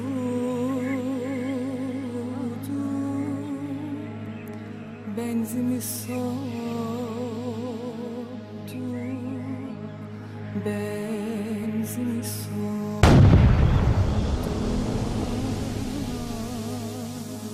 Analar bacılar Saçların yoldu Burun Antepliler Namus gümürdü Burun Antepliler İrfan. Evet. Peki. Eğitim konusundaki haberlerimizle, manşetlerimize devam edeceğiz. Sınav ve başarı başlıklı haberimiz. Eğitimi uzaktan yapıyorsunuz, sınavları yüz yüze yapıyorsunuz. O zaman sizin eğer yüz yüze de bir risk yoksa e, eğitimi de yüz yüze dönüştürün. Bu okul türlerinden her ilde bulunmakla beraber her ilçede bunlardan yok. Her ilçede olmadığı için özellikle uzak ilçelerde bulunan öğrencilerimizin il merkezlerine ya da farklı ilçelere giderek burada da ciddi bir ulaşım sorunu. Bu ulaşım sorunuyla beraber bir sağlık riski yeniden karşımıza gelecek. Eğitimciler işin içinden çıkamıyor. 4 Ocak'ta ortaokul ve liseler için okullarda yüz yüze sınav başlıyor. Sınava girecek yüz binlerce öğrenci ve öğretmen risk altında olacak. En yakın okulda sınava girilebilecek denildi ama özellikle yatılı okuyanlar ya da ilçesinde kendi okul türü olmayanlar sıkıntı yaşayacak. Bu kez de taşımalı sınav terimiyle tanışacak Türkiye. Taşımalı şekilde ortaokula devam eden öğrenciler için valiliklerin önlem alarak yine taşımayla öğrencilerin sınava girip yeniden ikamet ettikleri köylere ya da beldelere dönmesi öngörülmüş. Bizim eleştirimiz şu. Bu taşıma sırasında yani öğrencilerin köyden merkeze gelmesi, merkezde sınava girmesi ve geri dönmesi aşaması zaten virüsün yayılması açısından uygun bir ortam oluşturuyor. Öğrenciler sınava bulundukları şehirlerde girebilecekler. Ancak kendi okullarında aldıkları eğitimle sınava girecekleri okuldaki soruların zorluk kolaylık dereceleri büyük bir eşitsizliğe neden olacak eğitim uzmanlarına göre. Galatasaray Lisesi öğrencisi diyelim ki e, Artvin'de oturuyor ve e, İstanbul'a gelmemek için sınava Artvin'de girecek. Galatasaray Lisesi binde birlik dilimden en tepeden öğrenci alıyor. Yani ilk binden öğrenci alıyor. Diyelim ki Artvin Lisesi ilk 500 binden öğrenci alıyor. Yani ilk bine giren öğrenci 500 bindeki okulun sınavına girdiği zaman e, onun için her şey çok çok daha kolay olacaktır. Ve Galatasaray Lisesi'ne gelip de gireceği sınavdan çok daha yüksek puan alacaktır. O zaman o dengeyi nasıl sağlayacaksınız? Kendi öğretmenlerinin verdiği ders, işlediği konu, çözdüğü örnek, kullandığı diğer bütün o unsurları yok varsayarak git diğer okulda sınava gir demesi başka bir okulda aynı türden okulda sınava girmesini bir e, geçerli ve güvenli bir ölçme değerlendirme aracı olarak kabul etmemiz mümkün değil. Sınıf tehlikeli, ulaşım riskli. Bir de eşitsizlik söz konusu. Veliler sınavların iptal edilmesini istiyor. Çünkü öğrencilerin sadece bu yılki karneleri değil, üniversiteye girişte belirleyici olacak başarı puanları da belirleniyor bu sınavlarla. Üniversite sınavlarında orta puan dilimlerinde bir puanda ortalama 10 bin kişi yer değiştiriyor. Yüz yüze sınavlar bir an önce iptal edilmelidir. Sizi bugün bir bir doktorla tanıştıracağım ama aslında pek çok doktorla, kadın hekimlerle tanıştırmış olacağım. Çünkü onlar sağlık çalışanlarının çocukları için mücadele veriyorlar. Çünkü onlar Covid'den hayatını kaybeden sağlık çalışanlarının çocuklarının eğitimi için mücadele veriyorlar. Çünkü onlar İzmir depreminde hayatını kaybedenlerin çocukları için de mücadele ediyorlar efendim. KAHEV'i tanıtacağım size. KAHEV'i. Ve bir misafirim var. Günaydın, hoş geldiniz. Günaydın, teşekkürler. Yeni dönemde böyle kolonya ikram ediyoruz artık. Nasılsınız? Evet, iyiyim sağ olun. Siz nasılsınız Sağ İsmail olun. Bey? Gökçe Haspolat efendim. Misafirimin adı Gökçe Haspolat. KAHEV yönetiminde. Aslında KAHEV başkanı ben kendisiyle konuşuyorum. Batman'da görev yapıyor. İsmi Evet. neydi? Demet Orhan Başar. Heh, Ben onunla zaman zaman konuşuyorum. Çünkü işte Batman Güneş gazetesinde görüyorum bir çalışmasını. Ahmet Güneş'tekinden görüyorum. Okumak isteyen çocuklarımızdan duyuyorum onu ve hemen bir kontak kuruyorum onunla konuşuyorum. Ama o sizin burada bize yardımcı olmanızı istedi. KAHEV'i kısaca tanıtır mısınız? Nedir? KAHEV Kadın Hekimler Eğitime Destek Vakfı. Biz Türkiye'nin dört bir yanında dediğiniz gibi Batman'dan Antalya'ya, Ağrı'dan İstanbul'a e, çok farklı yerlerde bulunan kadın hekimleriz. 2017 yılında sosyal medya platformu olan Facebook'ta maddi imkansızlıklar sebebiyle okuyamayan çocuklara burs vermeye başladık. Baktık ki burs verdiğimiz öğrenci sayısı ve tutarlar oldukça fazla. Dedik ki e, biz bunu daha profesyonel olarak yapalım. Onun üzerine de e, bir vakıf kurduk. 2018 yılında resmi olarak vakıf olduk. Şu an 3. yılımızdayız. E, evet şu anda Covid'den vefat eden sağlıkçı çocuklarına burs Evet. veriyoruz ama o e, küçük bir kısmı. Biz bugüne kadar 1384 ihtiyaç sahibi öğrenciye burs bağladık. Burada başkan hangisi?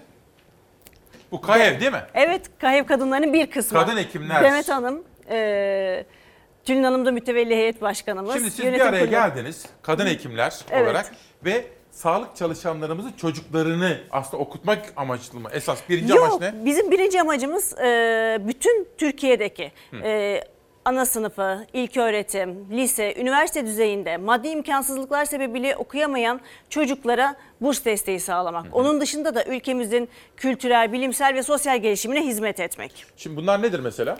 Bunlar bizim e, iki yıl içerisinde yaptırdığımız okullar. Yani Türkiye'nin birçok yerinden bize öğretmenlerimizden istek geliyor.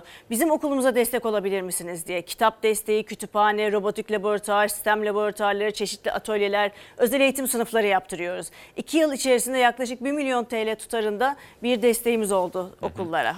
Bana biraz sistemi anlatır mısınız? Mesela ben diyelim Bah- bağış yapmak istiyorum Hı hı. veya diyelim ben bir tıp fakültesi öğrencisiyim ya da hemşirelik öğrencisiyim. Burs almak istiyorum. Sistemi biraz anlatır mısınız bana? Tabii ki bize KAHEV e, web sitemiz üzerinden ulaşabilirler. İnternetten. İnternetten ulaşabilirler. Bize ulaşan öğrencileri biz bir şekilde e, Türkiye'nin farklı yerlerinde hangi bölgede okuyorsa o çocuk o bölgedeki bir kadın hekimimize yönlendiriyoruz. Referans sistemiyle işliyoruz.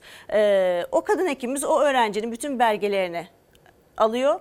Gerçekten ihtiyaç sahibi olup- olmadığını böylece tespit ediyoruz ve e, o öğrenci gerçekten ihtiyaç sahibi ise burs başlıyoruz.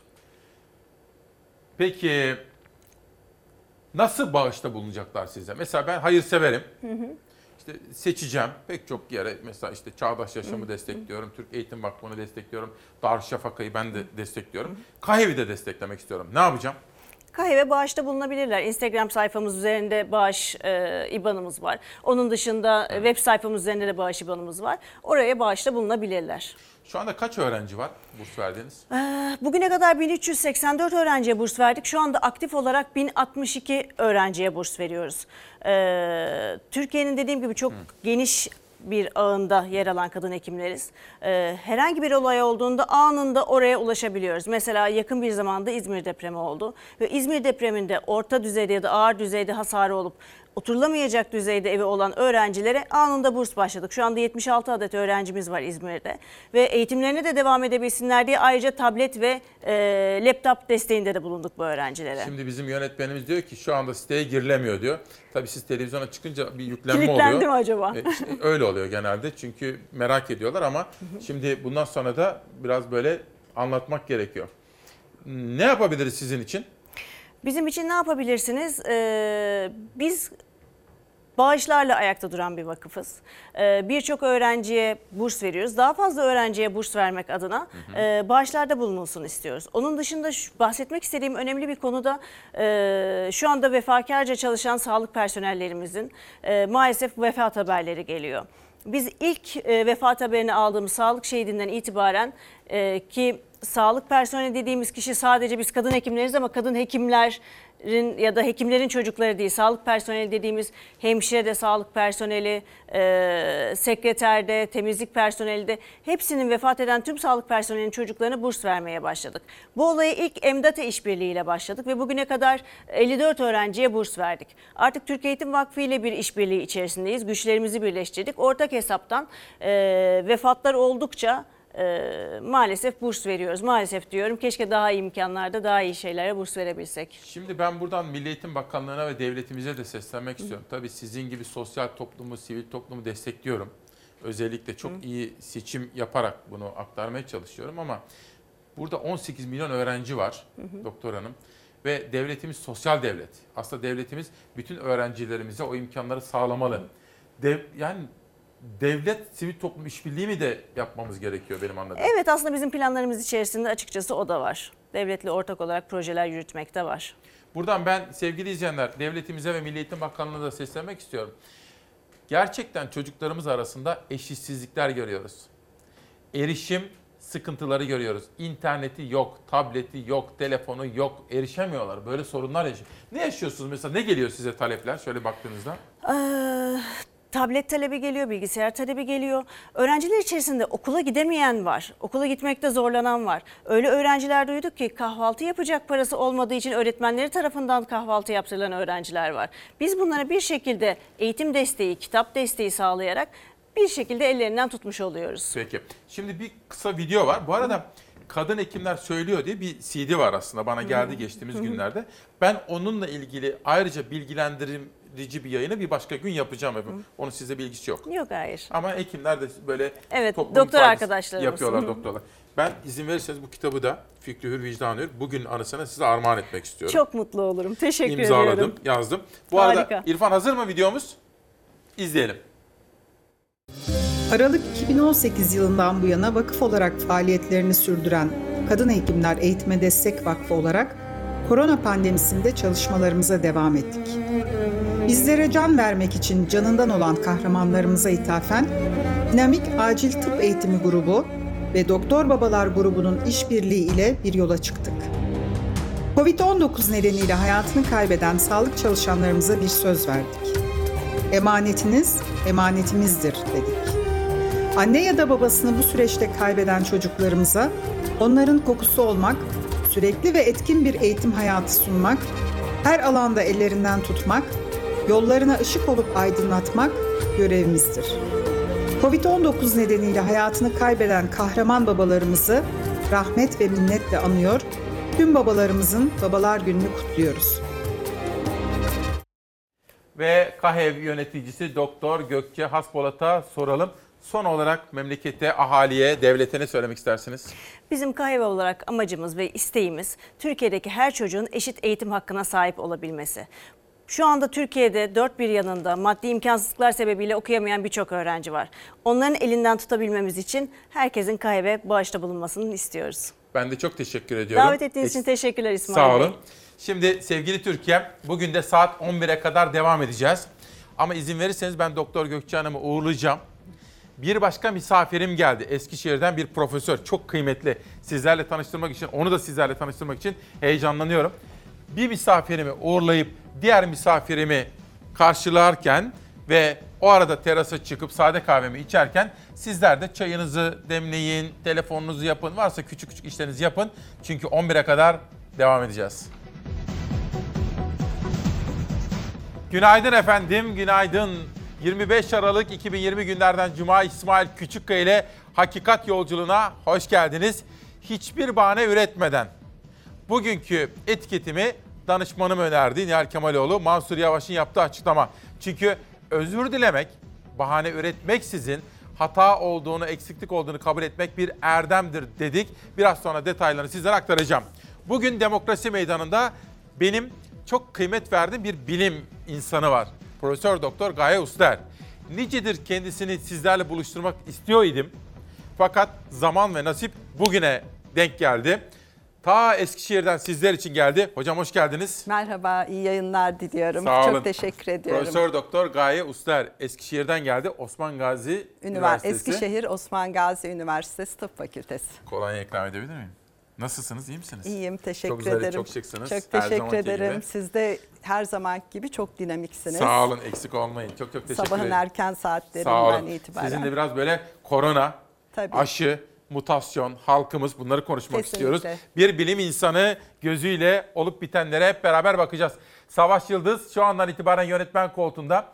Dün bilim kurulu toplantısından sonra Sağlık Bakanı Fahrettin Koca'nın yaptığı açıklamalar. 8'de, 8.40'da, 9'da 3 ayrı manşet sunmuştuk. Savaş hazır mıyız? Bir manşet daha var bakandan. Bugünlerde dünya virüsün mutasyonu ile ilgili tedbirlere yoğunlaşmış durumdadır. Biz de gerekli tedbirleri vakit geçirmeden uyguladık. İngiltere bir mutasyon olduğunu ve bunun virüsün daha hızlı yayılmasına neden olduğunu ilan etti. Bilinmelidir ki bu mutasyon Eylül ayından beri mevcut.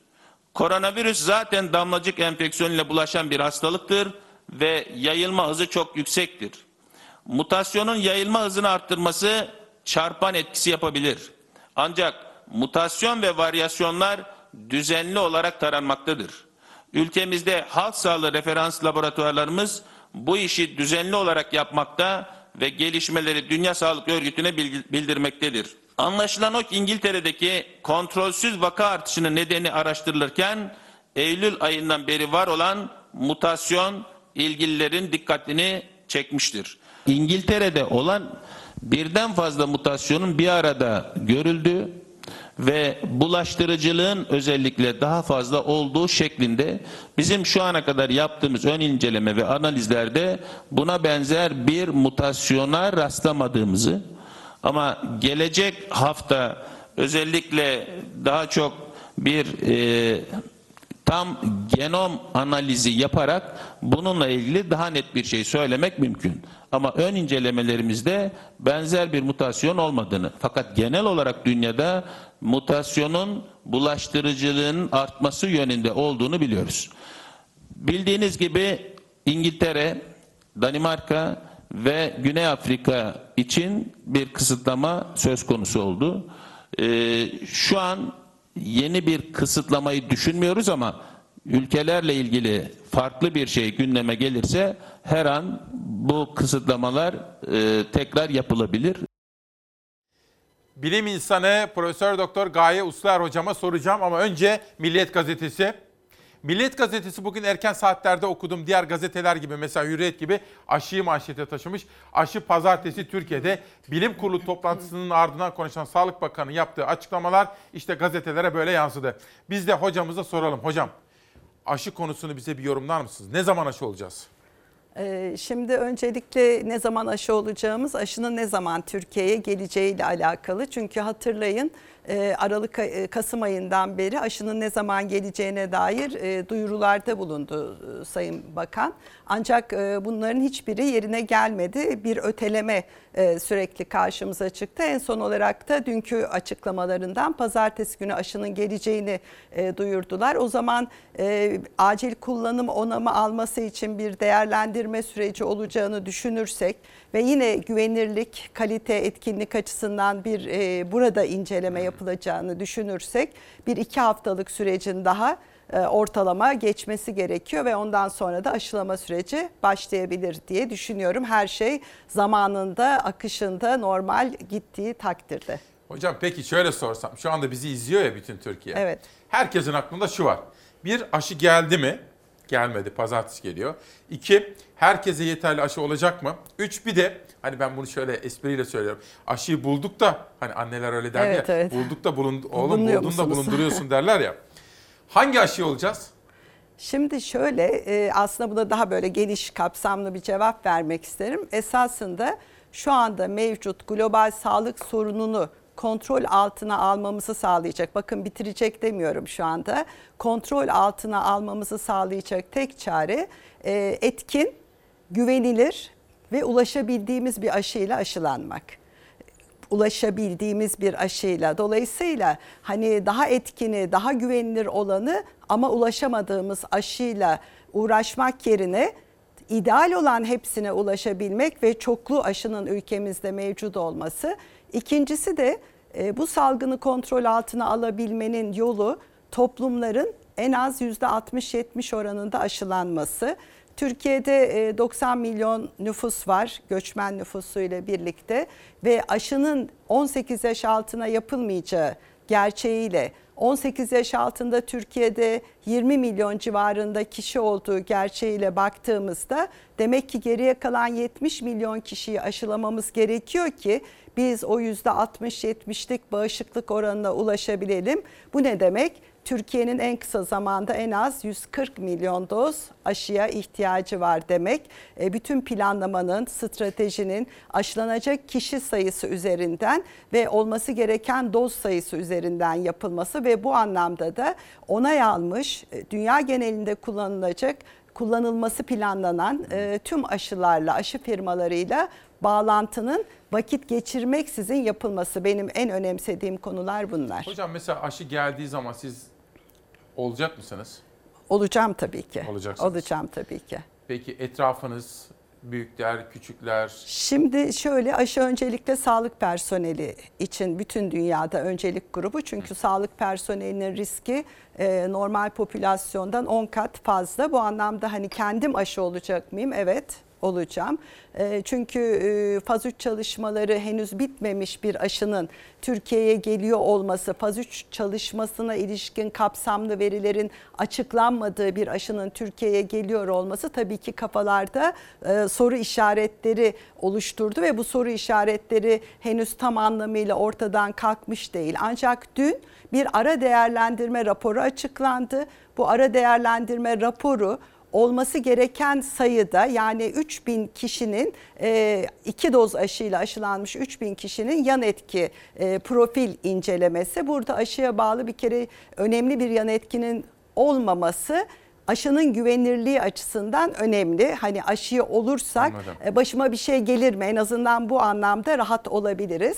E, aşının etkinliği konusunda verilen veriler e, son derece dar. E, 1322 kişiye ait ve 570'i plasebo. E, gerçek geri kalanı da gerçek aşı diye düşündüğümüzde e, bir aşının antikor oluşturması yani koruyucu maddeleri oluşturması kadar hastalığa karşı koruyucu etkisinin ne olduğu sorusunun cevabı önemli ve bu ara değerlendirmede ulaşılması gereken rakam Covid-19'a yakalanmış 40 hasta gerekirken çok hızlı bir ara değerlendirme ile 29 vakadan bahsediliyor ve 29 Covid e, hastalığına yakalanan kişinin ya da PCR'ı pozitif kişinin 26'sı plasebo alan grup yani aşılanmamış grup. su veriyor, su verdiler. Evet, evet ve Diyelim. benzeri ve bunların da altısında hastalığın çok ağır seyrettiği, geri kalan 3 hastanın da COVID-19 aşısıyla aşılanan kişiler oldu.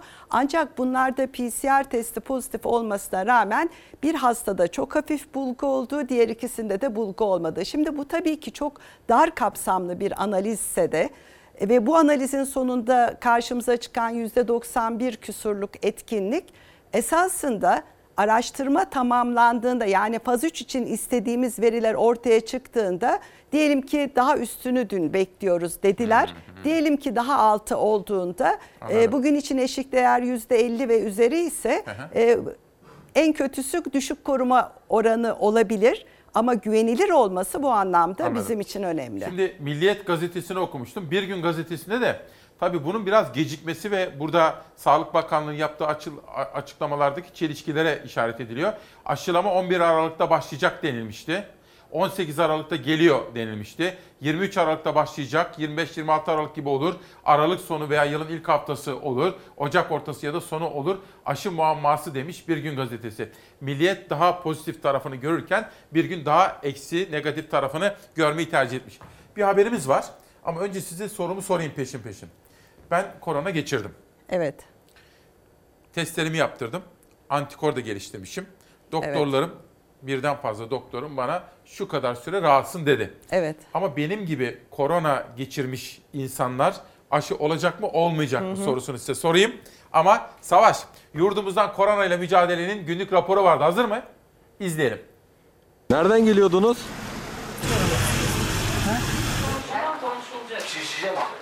Yurdun dört bir yanından ihmalin, umursamazlığın görüntüleri gelmeye devam ederken kısıtlama saati aracıyla çıkanlar dehşet saçmaya devam ediyor.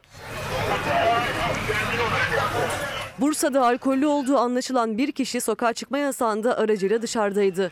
Aşırı süratli olan alkollü sürücü direksiyon hakimiyetini kaybedince kaldırımda yürüyen yaşlı bir kadına çarptı. Talihsiz kadın sağlık ekiplerinin müdahalesine rağmen kurtarılamadı. Sürücü çıkarıldığı mahkemece tutuklandı. Nereden geliyordunuz? Bursa'da bir diğer denetim noktasında yasağı ihlal ederek araçla dışarı çıkan 3 kişiye para cezası uygulandı. Polis aracı aradığında silah, mermi ve uyuşturucu madde ele geçirdi. 3 kişi toplamda kesilen 9558 lira ceza sonrası gözaltına alındı. Salgın tedbirleri kapsamında kapalı olması gereken bir eğlence merkezine baskın düzenlendi. Gizli eğlence dışarıya taşan sesle kendini ele verdi. 17 kişiye para cezası uygulandı. Muş'ta ise soğuk havada polislere çorba dağıtan vatandaşların görüntüleri yürekleri ısıttı. Gaye Ustaer hocamıza soruyoruz. Covid geçirenler aşı olacak mı? Hocam. Ee, bu sorunun cevabından önce eksiği tamamlamak istiyorum. Büyüklerimizi aşılayalım mı demiştiniz. Ee, bu arada annenizi ne kadar çok sevdiğinizi biliyorum. Benim de evde çok sevdiğim annem var. Ee, büyüklerimizi aşılamamız gerekiyor ve ne zaman onlara sıra gelirse bir kere onlar aşılanacaklar. Ee, yaşla bağlantılı ve zemindeki risk faktörleriyle ilişkili olarak. Ee, şimdi Covid geçirenlerde eğer antikor oluştuysa bu antikorların en az 3 ay koruyucu olduğunu ve maksimumda şu anki bilgilerimizde 6-7 aylık bir koruyuculuk süresinin devam edebildiğini biliyoruz. Eğer sizin COVID-19 geçirdiğiniz tespit edilmişse ve antikorlarınız da pozitifse sizin ve sizin durumunuzda olan kişilerin COVID-19 ile aşılanmasına gerek olmayacak. Ama diyelim ki siz belirtisiz COVID-19 geçirmiş olsaydınız gerçekte geçirmiş olduğunuz halde belirtisiz, tanımlanmamış bir COVID, eski COVID hastası olsaydınız aşılansanız ne olurdu sorusunun cevabını da hemen vereyim. Hiçbir şey olmaz. Mevcut antikorlar biraz daha yükselir. Yani COVID geçirmiş kişilere aşı yapmanın da herhangi bir olumsuz etkisi olmayacak şüphesiz. Peki. Bir de hocam şimdi biz bu korona başladığından beri her gün şunu söylüyoruz. Size yani konuklarımıza ve sizin şahsınıza bütün doktorlara, hemşirelere, sağlık çalışanlarına, hasta bakıcılara içtenlikle teşekkür etmemiz gerekiyor. Ve ama bu böyle kuru kuruya lafla olacak iş değil, alkışla olacak şey de değil. Aslında size biz hak ettiklerinizi sunabilmeliyiz devlet olarak, toplum olarak. Haber hazır mı arkadaşlar? İzleyelim. Ben şimdi sizlerin yitirdiğimiz çalışanlar için bir dakikalık saygı duruşuna davet ediyorum. Üzgünüz bu kaçıncı bir an önce tabii meslek hastalığı olarak kabul edilmesini istiyoruz. Sağlık ortamında işinizi yaparken bu hastalığı kaptığınızı kanıtlamanızı istiyorlar. Biz toplumdan 10-14 kat daha fazla bu hastalıkta yakalanmışız. Daha fazla ölüyoruz. Böyle bir illiyet bağı aranır mı? Hayatını kaybeden sağlık çalışanlarımız, canlarımızın hepsine Allah'tan rahmet diliyorum. Bu dönemin hepsi görev şehidi oldu. Sağlık Bakanı'nın deyimiyle son görev şehidi Doktor Orhan Çaşkurlu oldu. Onu ve koronavirüs nedeniyle kaybettikleri tüm meslektaşlarını anmak için bir aradaydı yine sağlık çalışanları. Bakan Koca'nın sözlerinin üstünden de Cumhurbaşkanı Erdoğan'ın verdiği talimatın üstünden de günler geçti. Ancak koronavirüs hala yasal olarak meslek hastalığı sayılmıyor sağlıkçılar için. Meslek hastalığı statülerinin hızla sonuçlandırılması sağlanacak. Başvuru neticesinde illiyet bağı kurulursa gerekli işlemler yapılıyor. İlliyet bağı dediğim zaman hastanede aldığımı istifa etmek durumundayım. Nedir bu hukuk yollarıdır ve iki sene sürer, bir sene, üç sene sürer. Yani hakikaten insanları kandırıyorlar. İlliyet bağı lafını orada tuttuğunuz müddetçe bunu meslek hastalığı olarak kabul etmek mümkün değil. Çalışma Bakanı vazife malullüğü şartlarını hatırlatıp illiyet bağı kurulursa gerekli işlemlerin yapılacağını söyledi. Yani koronavirüsle mücadele eden doktorlar yaşamını yitirdiğinde baktığı koronavirüs hastasından bulaşıp bulaşmadığını ailesinin kanıtlaması isteniyor. Geride kalan ailesine o şartla tazminat ödeniyor ya da maaş bağlanıyor. İstanbul Tabip Odası'na göre ise yasal bir düzenleme şart. Cumhurbaşkanının sözünden sonra biz sandık ki hakikaten hallolur. Direktif gibi verdi. Gene bir yasal değişiklik yok. Son 10 günde herhangi bir meslektaşınız tazminat aldı mı? Hayır, e, zaten şu ana kadar e, söylenen her laf e, mevzuatta olan şeylerin bir tekrarı şeklindeydi. Sözler verildi ama uygulamada bir değişiklik yok. Doktorlar koronavirüsle mücadele kadar seslerini duyurmaya çalışmaktan da yoruldu. Gereken gerçekten ne varsa hepsinin yapılmasını istiyoruz artık. E, Meslek e, hastalığı olması e, geç bile kalındı. Sağlık çalışanlarını artık üzmesinler, yormasınlar. Bir an önce en hızlı şekilde illiyet bağı aranmaksızın meslek hastalığı olarak kabulünün sağlanmasını istiyoruz. Şimdi hocama bu konuyu soracağım. Bu arada İlhan Kesici'nin, Gürsel Erol'un isimlerini tek tek sayamayacağım. Çok sevdiğim insanın Çok benden selamları de çok var. sevgi ve saygılar hepsine. İzliyorlar ilgiyle. Değerli de arkadaşlarım, dostlarım. büyüklerim. Ankara'dan Ramazan Aydın hocam da yazmış. ilgiyle izliyoruz diyor. Profesör Doktor Erdinç Kanım, Tür Kanım Türk'ü kaybetmişiz. Aziz dostum diyor sizi her sabah izliyoruz. Şu anda da izlemekteyiz. Bir acımızı paylaşmak istiyorum. Sağlık çalışanları ile ilgili çok değerli emekli Tu Amiral Profesör Doktor Erdinç Kanımtürk hocamızı kaybetmişiz. Erdinç Kanımtürk hocamız GATA'da uzun yıllar görev yapmış çok değerli bir bilim insanıydı diyor. Biz de tıp dünyasının başı sağ olsun diyorum. Hocam peki ne yapabiliriz biz şimdi bu sağlık çalışanları için? Ee, Ben gerçekten hüzünleniyorum her defasında bu işin içinde olmama rağmen e, tekrar e, kaybettiğimiz tüm arkadaşlarımıza, e, tüm sağlık personeline ve ailelerine hem başsağlığı diliyorum hem Allah'tan rahmet diliyorum. Şimdi burada e, salgının başından beri üç kelime hayatımızın içine girdi. Ben bunları çok önemsiyorum. Bu hem salgın yönetiminde hem salgın süreçlerine dair her basamakta hem aşılanma sürecinde aslında hayatımızın içinde olduğu takdirde biz bu salgından e, başımız dik e, çıkabiliriz. E, ve en az hasarla. Nedir bunlar? Şeffaflık, güven ve dayanışma. Şimdi şeffaflık yoksa güveni oluşturamazsınız. Güvenin olmadığı yerde de toplumsal dayanışmayı sağlayamazsınız. Sağlık personeli özelinde biraz önce söyledim. e, Dünya genelinde sağlık personelinin COVID-19 ile karşılaşma riski normal popülasyondan 10 kat daha fazla. Ama Türkiye'de 15-20 kat gibi rakamlar olduğunu biliyoruz. Dünyada en çok sağlık personelinin COVID-19'a yakalandığı, tanıştığı ülkelerden birisiyiz biz. Şimdi bir hastalığın meslek hastalığı ya da iş kazası kabul edilmesi durumunda o hastalık nedeniyle yaşamını kaybeden kişilerin ailelerine devletin yükümlülükleri olur. İşte tazminat verir, daha fazla maaş bağlar gibi. E, bu önemlidir ve başından itibaren Türkiye Büyük Millet Meclisi'nde başta Cumhuriyet Halk Partisi olmak üzere muhalefet partileri e, buna ilişkin yasa teklifleri hazırladılar ve bu yasa teklifi Sağlık Komisyonu'na geldi. Biliyorsunuz komisyonlarda e, ağırlıklı olarak e, iktidar partisi olmak üzere bir temsiliyet var ve Sağlık Komisyonu'nda gelen yasa teklifleri komisyonun tüm üyeleri tarafından olumlu karşılanmasına karşın ama kısmına takıldılar. Bir kere bu çok önemli ve Sağlık Komisyonu kabul etti gibi tanımlamalar, bilgiler çıktıysa da bu doğru değil. Çünkü bu ama kısmı hani a- öteki ne der, sonraki kısımda ne yapacağız kararı. Biraz önce Sayın Bakan'ın açıklaması nasıldı? Ee, sağlık personeli görev şehididir tanımlaması Evet. yaptı. Şimdi bir e, hastalık nedeniyle görev şehidi tanımlaması yaptığınızda illiyet bağı aran, aranır mı o zaman? Yok. Görev şehidi diyorsunuz ve ardından e, başka bir bakanınız çıkıyor diyor ki bizim zaten meslek hastalığı ya da iş kazasına yönelik e, şeyimiz var. Böyle bir yasa var. Bir yönetmeliğimiz de var. Ama diyor illiyet bağının kurulması şartıyla. Şimdi burada Covid-19'a ilişkin istenilen, üzerinde durulan, çıkartılması istenen yasa başka bir şey. Ee, Sayın Bakan'ın bahsettiği yasa başka bir şey. Orada illiyet bağının ol- ol- olduğu, araştırıldığı hastalıklar şüphesiz vardır. Ama sağlık personeli için COVID-19 nedeniyle yaşamını kaybettiğinde orada karısından mı aldı, çocuğundan mı aldı, nereden aldı böyle bir illiyet bağı aranmaz. Çünkü sağlık personeli olması başlı başına bu hastalık için zaten illiyettir. İlliyetin kendisidir. Başka bir illiyet bağı Dolayısıyla aranmaz. görev şehidi sayılır ve ne olur? Tabii ne olur? Ee, meslek hastalığı, iş kazası kabul edilir. Gerekli tazminat tanımlaması ailesi için yapılır. Ee, gerekli maaş tanımlaması ailesi için yapılır. Oysa ki e, meclis kürsüsünde Sayın Bakan'ın yaptığı açıklamada o yönetmelikte illiyet bağının kurulması kaydıyla müracaatınızı Sosyal Güvenlik Kurumu'na yapın. Sosyal Güvenlik Kurumu da süreçleri olumlu kabul ederse size e, hak verirse ödeme yapılır diyor.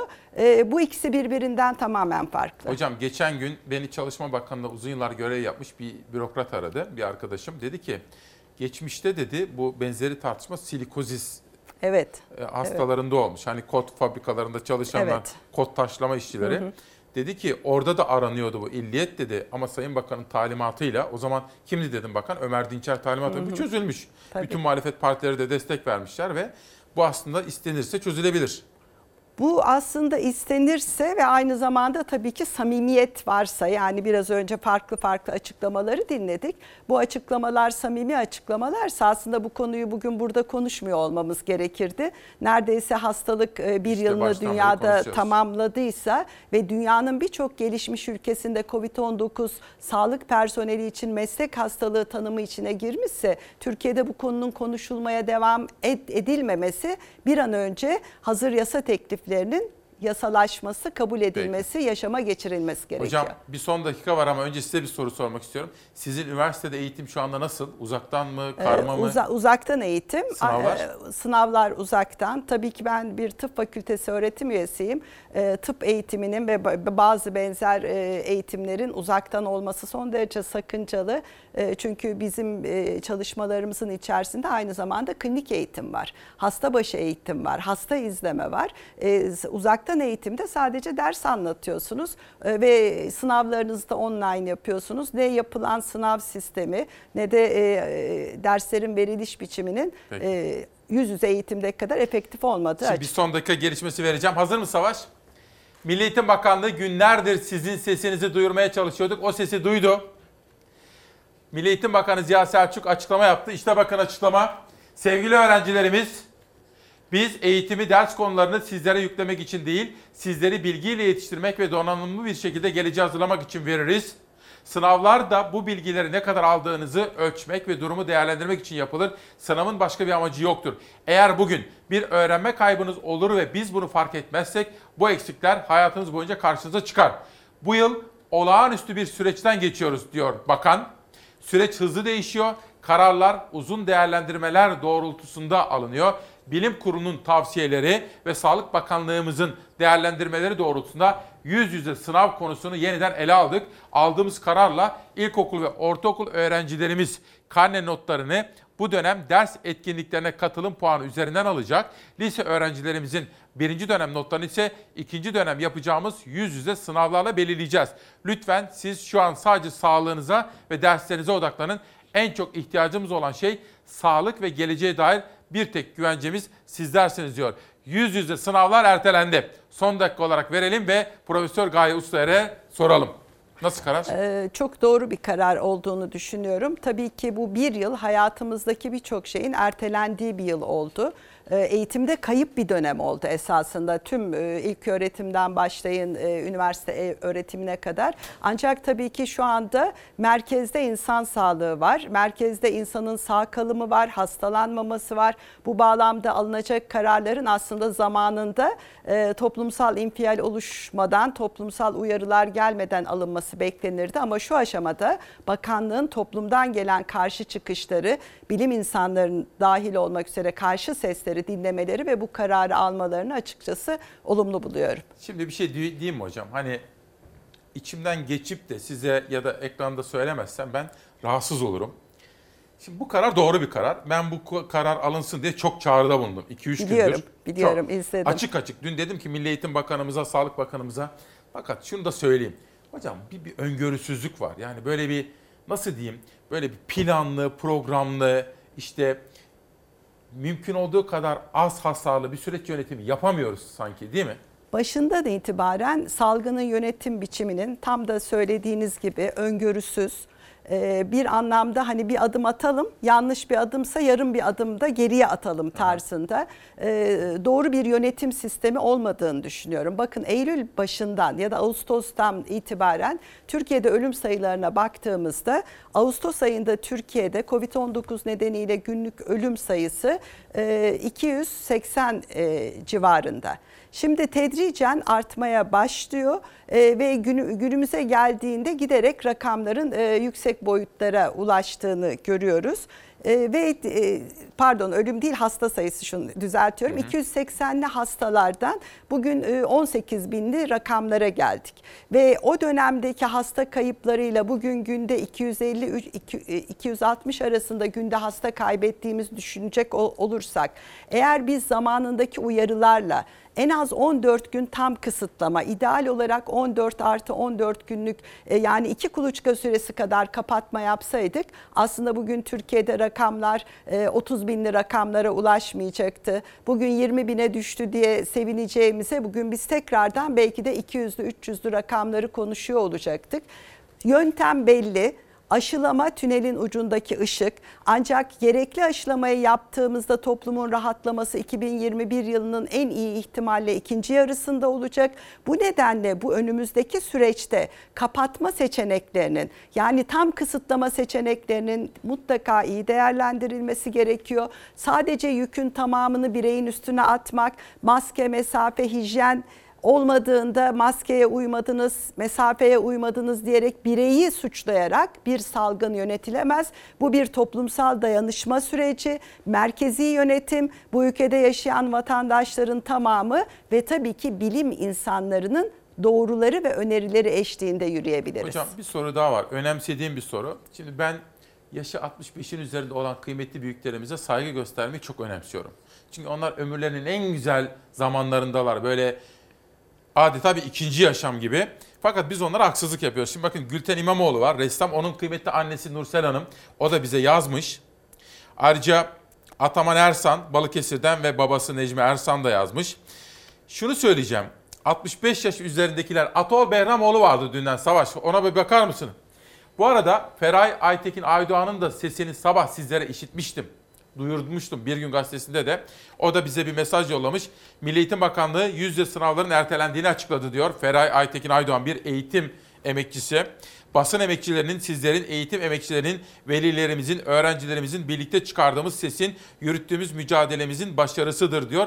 Bir yanlıştan dönülmüştür diyor efendim. Peki Atol Behramoğlu 65 yaş üzerindekilere uygulanan kısıtlamalarla ilgili mahkemeye gidelim Biliyorum, demişti. evet. Bu sorunun yanıtını bir Mansur Yavaş haberi var. Hazır mı? Mansur Yavaş verdiği sözü yerine getirdi. Dikkat dikkat! Ankara Büyükşehir Belediyesi köyümüze ücretsiz internet hizmeti getirmiştir. Ankara merkeze 110 kilometre uzaklıktaki Yoğun Perit köyünün cami hoparlöründen hizmetin ayaklarına kadar geldiğinin duyurusu. Sadece oranın değil, başkente bağlı 914 köyün artık interneti var. İkinci sınıfa gidiyorum. EBA'ya girmekten de zorlanmıyorum. Sevgili evlatlarım, Mansur dedeniz size en kısa zamanda interneti gönderecek. Koronavirüs nedeniyle okulların kapanmasıyla Ankara'nın kırsal bölgelerinde yaşayan çocukların uzaktan eğitim için internete erişim zorluğu Mansur Yavaş harekete geçirdi. Başkente bağlı bine yakın köyde internet olmadığı tespit edildi. Ekim ayı başında duyurdu internetsiz köy kalmayacak diyerek. İnşallah sizler de dersleri canlı olarak izleyebileceksiniz.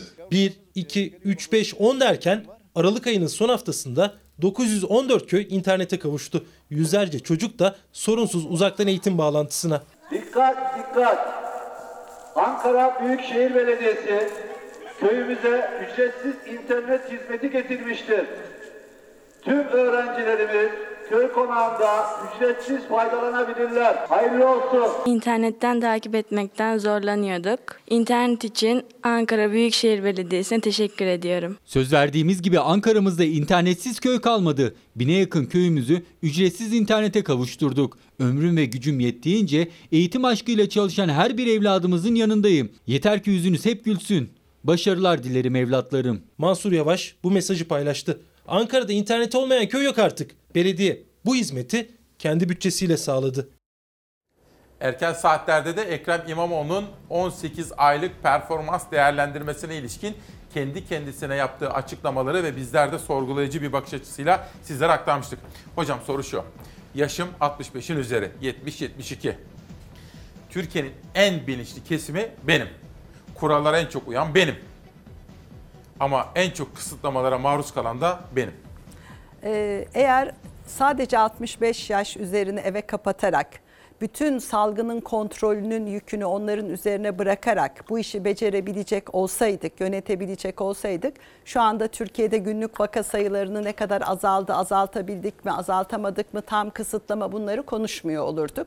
Bu nedenle bu yükün bu şekilde bu gruba yüklenilmesinin e, doğru olmadığını, haksızlık olduğunu artı eve kapanan 65 yaş üstü kişilerde ciddi sosyal ve psikolojik bozuklukların da sıkıntıların da yavaş yavaş çoğalmaya başladığını söylemiyorum. Çoğalmaya başladığını vurgulamak istiyorum. E, bu nedenle aslında Sağlık Bakanı da e, geçtiğimiz gün açıklamasında şöyle bir şey dedi. Benim dediğimi doğrular şeklinde. Ev içi bulaş %85 oranında arttı. Evet evet öyle söyledi. E, şimdi bakınız benim e, annem e, 65 yaş üstü ya da 85 Bir şey yaş üstü. Pardon. Kıymetli annenizin ismi nedir? E, Nezaket Önal. Nezaket. Onu da ellerinden öpüyoruz. Çok teşekkür ederim. O da bizi şu Eskişehir'de anda değil mi şu anda? Eskişehir'de ve şu anda bizi buradan izliyor. Ben de öpüyoruz. kucaklıyorum onu. Şimdi annem benimle yaşıyor. Ben e, hekimim, e, öğretim üyesiyim. Her gün salgının başından beri hastaneye gidiyorum. Annem hiç dışarı çıkmadı Ya. ama ben dışarıdayım ve ben sağlık personeliyim. getirebilirsiniz. Üstelik illiyet bağı kurulmaya çalışılan kişilerden birisiyim. Halbuki illiyetin içindeyim. Bu nedenle aslında şu anda çözüm belli yaş gruplarına odaklanarak bir e, yavaş yavaş azalmayı sağlamak yerine e, ciddi bir baskı yapmak, Covid-19 bulaşını engelleyici, toplumsal kısıtı ağırlaştırmak, İdeali 28 dedim ama 14 güne de razıyız. En az 14 günlük bir kapanma yapmak aslında ciddi bir etki yaratacaktır. Her gün 250 kişiyi kaybederek e, vaka sayımız 30'dan 25'e 25'ten 20'ye indi demenin sevinilecek bir tarafı yoktur. İki haftalık hasta kayıplarımıza bakın. Ağustos'ta biz ne kadar hasta kaybediyorduk? E, iki haftalık süreçte bugün iki haftalık süreçte e, 2000'li rakamların üzerinde konuşuyorsak burada bir sıkıntı var demektir. Bütün Avrupa ülkeleri şu anda e, 24-26 günlük kısıtlamalar tanımlamış durumdalar. Tabii ki bu nasıl bir zorunluluk getirir devlet üzerine?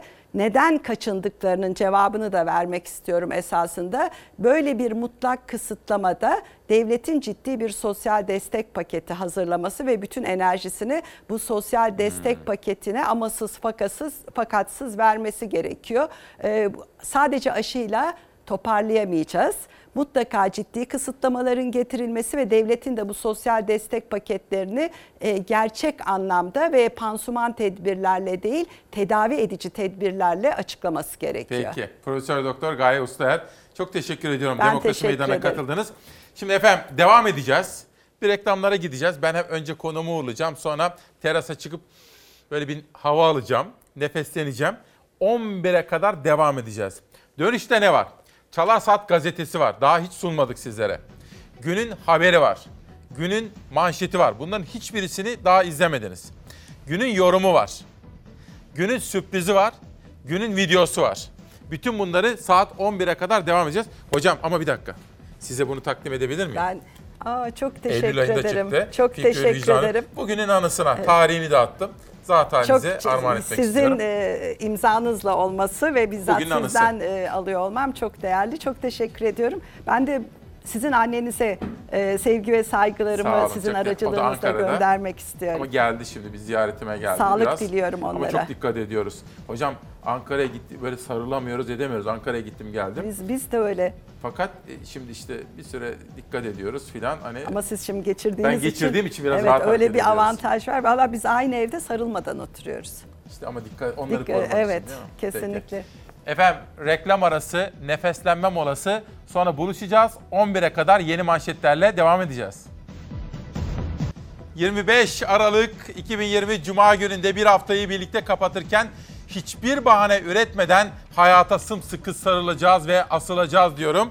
Ve yine hiçbir bahane üretmeden hayatın ve ülkenin gerçeklerini konuşacağız. Ülkenin gerçeği nedir? Ekonomidir. Merkez Bankası bir kez daha faiz artırdı. Politika faizini 15'ten 17'ye çıkardı. Artan faizle döviz kurları lira karşısında geri adım attı. Türk lirasındaki değer kaybını önlemek için faiz kartını oynadı Merkez Bankası. Naci Ağbal'ın başkanlığında bir ay içinde iki kez önce 4,75 puan, dünse 2 puan artırıldı faiz. Piyasaların beklediği artış gerçekleştirilmiş oldu. Türk Lirası Merkez Bankası'nın faiz artırımı kararı sonrası döviz kurları karşısında değer kazandı. Faiz kararı öncesi 7 lira 64 kuruştu dolar. Kararla birlikte düşüşe geçti. Cuma sabahına 7 lira 58 kuruştan işlem görerek başladı. Euro'da dolara paralel bir seyir izledi lira karşısında. Faiz kararı öncesi 9 lira 32 kuruş olan euro haftanın son iş gününe 9 lira 25 kuruşla başladı. Altın fiyatlarında da az da olsa gevşeme yaşandı. Gram altın 460 liradan 459 liraya, çeyrek altın 751 liradan 749 liraya düştü. Önceki gün 2998 liradan alıcı bulan Cumhuriyet altını ise bugün 2990 liradan satılıyor. Yine çok önemli bir haber taksi uygulaması Uber. Uber istinaf mahkemesine gitmişti. Haberi hazırlandı. Size sunacağım ama 27 Aralık'ta Ankara'ya atamızın gelişinin yıl dönümü benim Ankara'm Nadiye Sarıtosun yazmış, imzalamış ve bize göndermiş. Sıradaki haber Uber uygulamasına ilişkin mahkemeden çıkan karar. Bir de bu Uber Muber diye bir şey çıkmış. O iş bitti. Artık böyle bir şey yok. İstinaf Mahkemesi yerel mahkemenin Uber kararını bozdu. Uber'in web sitesi ve mobil uygulamasına getirilen erişim engeli kararını hatalı buldu. Ancak Uber'in araçlarının geri dönmesiyle ilgili bir karar almadı. Dünyada yaygın olarak kullanılan ardından Türkiye'ye gelen taşımacılık hizmeti Uber çok tartışılmıştı. Özellikle 2018 yılında taksiciler ve Uber sürücüleri arasındaki tartışma görüntüleri çok konuşulmuştu. Uber araçları ve verdiği hizmet taksicilerin tepkisini çekmişti. Öyle kendine göre yok özel taksicilik sistemini Uber'le bilmem neyle. Yok böyle bir şey ya. Kusura bakmasınlar. Biz taksicilerimizin hakkını birilerine kaptıramayız, yedirtemeyiz. Taksici esnafının tepkisiyle mahkemeye taşındı Uber. Önce taşımacılık yapması yasaklandı. Ardından Uber'e erişim engeli geldi. 2019 yılının Aralık ayında. Korkuyorsan niye geliyorsun oğlum? Oğlum buraya girmeyeceksiniz diyoruz oğlum size. Bak canınızı almayın burada. Bak haberlere çıktı kaç tane ceza yaptı. Uber'in web sitesi ve uygulamasına gelen erişim engeli istinaf mahkemesine taşındı. Mahkeme ilk derece mahkemesinin erişim engeli kararını bozdu. Engeli kaldırdı ve Uber'in sarı taksilerle çalışmaya devam etmesine izin verdi. Taksici esnafımızın da burada durup kendini bir muhasebeye, murakabeye tabi tutması gerekiyor. Er veya geç bir alternatif gelir bu sistemi değiştirir. Mahkeme sadece erişim engeli kararını kaldırdı. Yani Uber'in kendi araçlarıyla hizmet vermesine karşı alınan karara ilişkin bir hüküm vermedi. Bu haberi Zafer Söken hazırladı. Sırada editörüm Zeray Kınıcı'nın ve Orkun'la birlikte çizdikleri gazete kuraklık haberi var. Bugün Zafer'in dışında iki arkadaşım daha haber yaptı. Beyza Gözeyik ve Derya Özcan.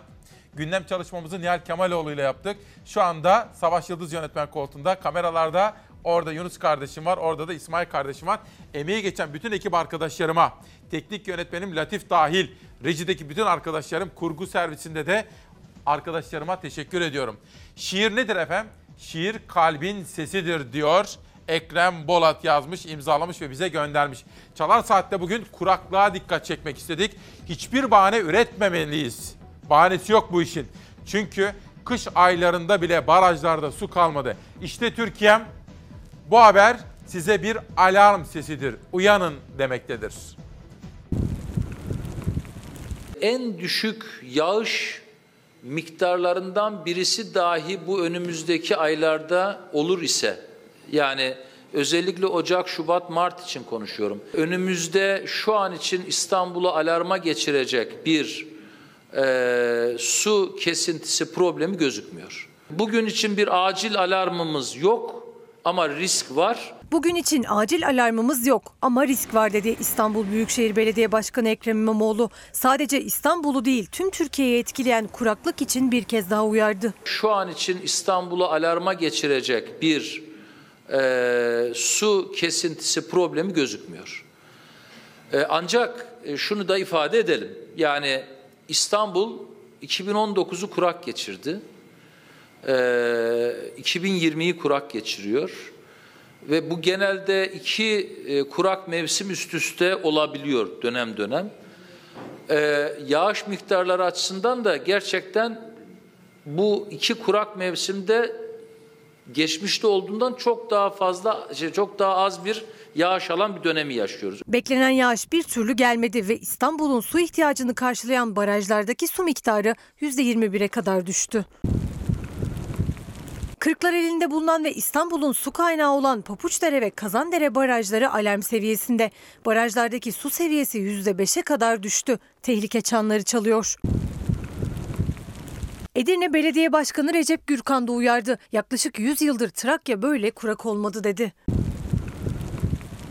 Gürkan vatandaşlara suyu tasarruflu kullanmaları konusunda çağrıda bulundu. Barajların doluluk oranlarındaki düşüşe dikkat çekti. Trakya son 91 yılın en kurak dönemini yaşıyor. 91 yılın. Yeraltı sularımız %85 oranında azaldı sevgili hemşehrilerim. Bir faciaya doğru gidiyor. İSKİ verilerine göre İstanbul'da barajların doluluk oranları son 10 yılın en düşük seviyesinde. Bugün itibariyle %21,53 seviyesine kadar indi. Şimdi günün en önemli haberi. Günün yorumunu da buna saklamak istedim. Çünkü inatla bu iş olmuyor. Yaz saati, kış saati uygulamasına geçmemiz gerekiyor. İnat etmesinler diyorum. Ve CHP Genel Başkan Yardımcısı Milletvekili Veli Ağbaba yaz saati uygulaması için kanun teklifi verdi. Bu gerçekleşirse sabah çok daha etkili olacak diye düşünüyorum efendim. Ve Avrupa ile saat farkımız da kısalacak. Bunun haberi var. Hükümete şunu söylemek istiyoruz. Halkla inat edilmez. Bu sesi duysunlar, bilim adamlarıyla konuşsunlar efendim. Bu arada bir kitap Mehmet Ali Çelik bizim kendi hikayemiz yazmış, imzalamış ve bana göndermiş. Yaz saati, kış saati uygulaması bence geri dönmeli.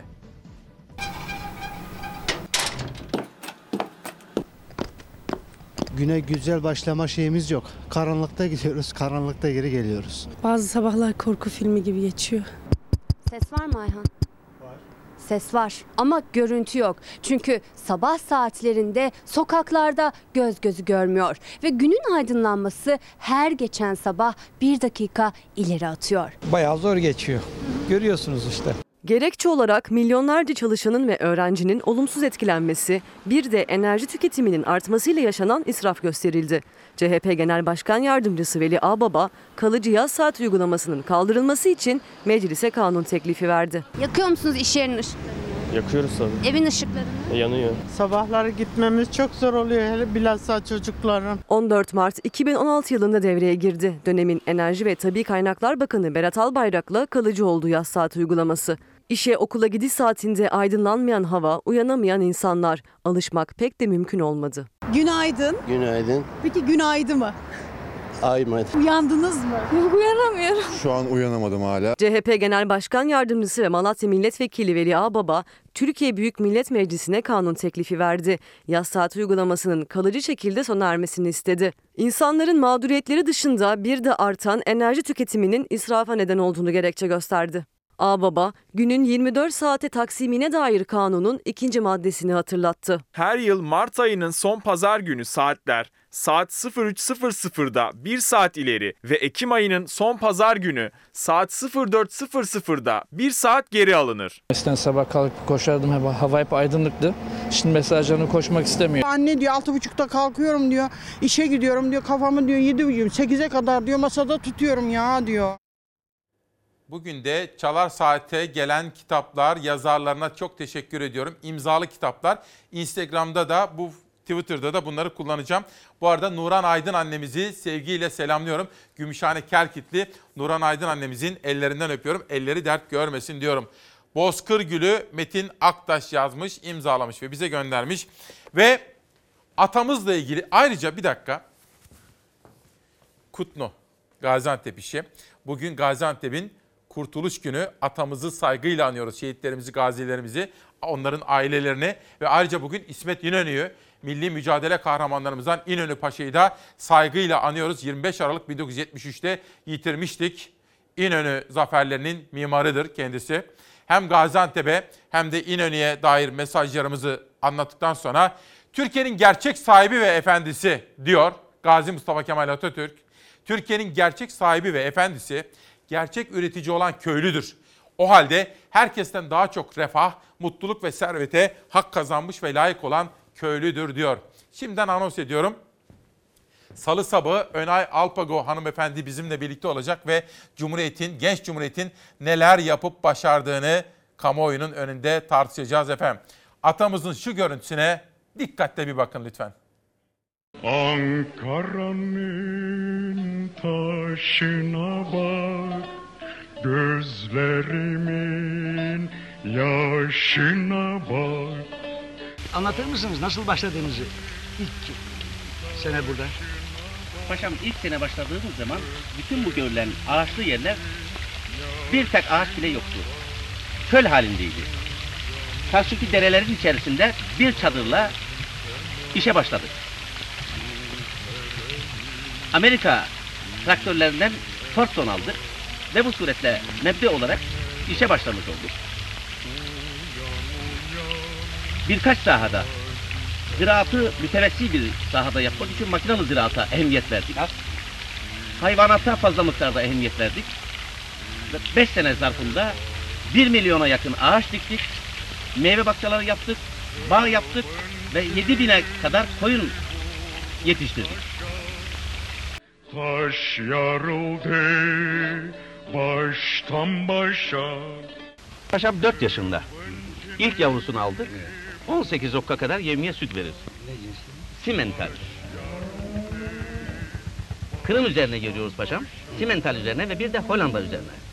Bu halis bir simentaldir.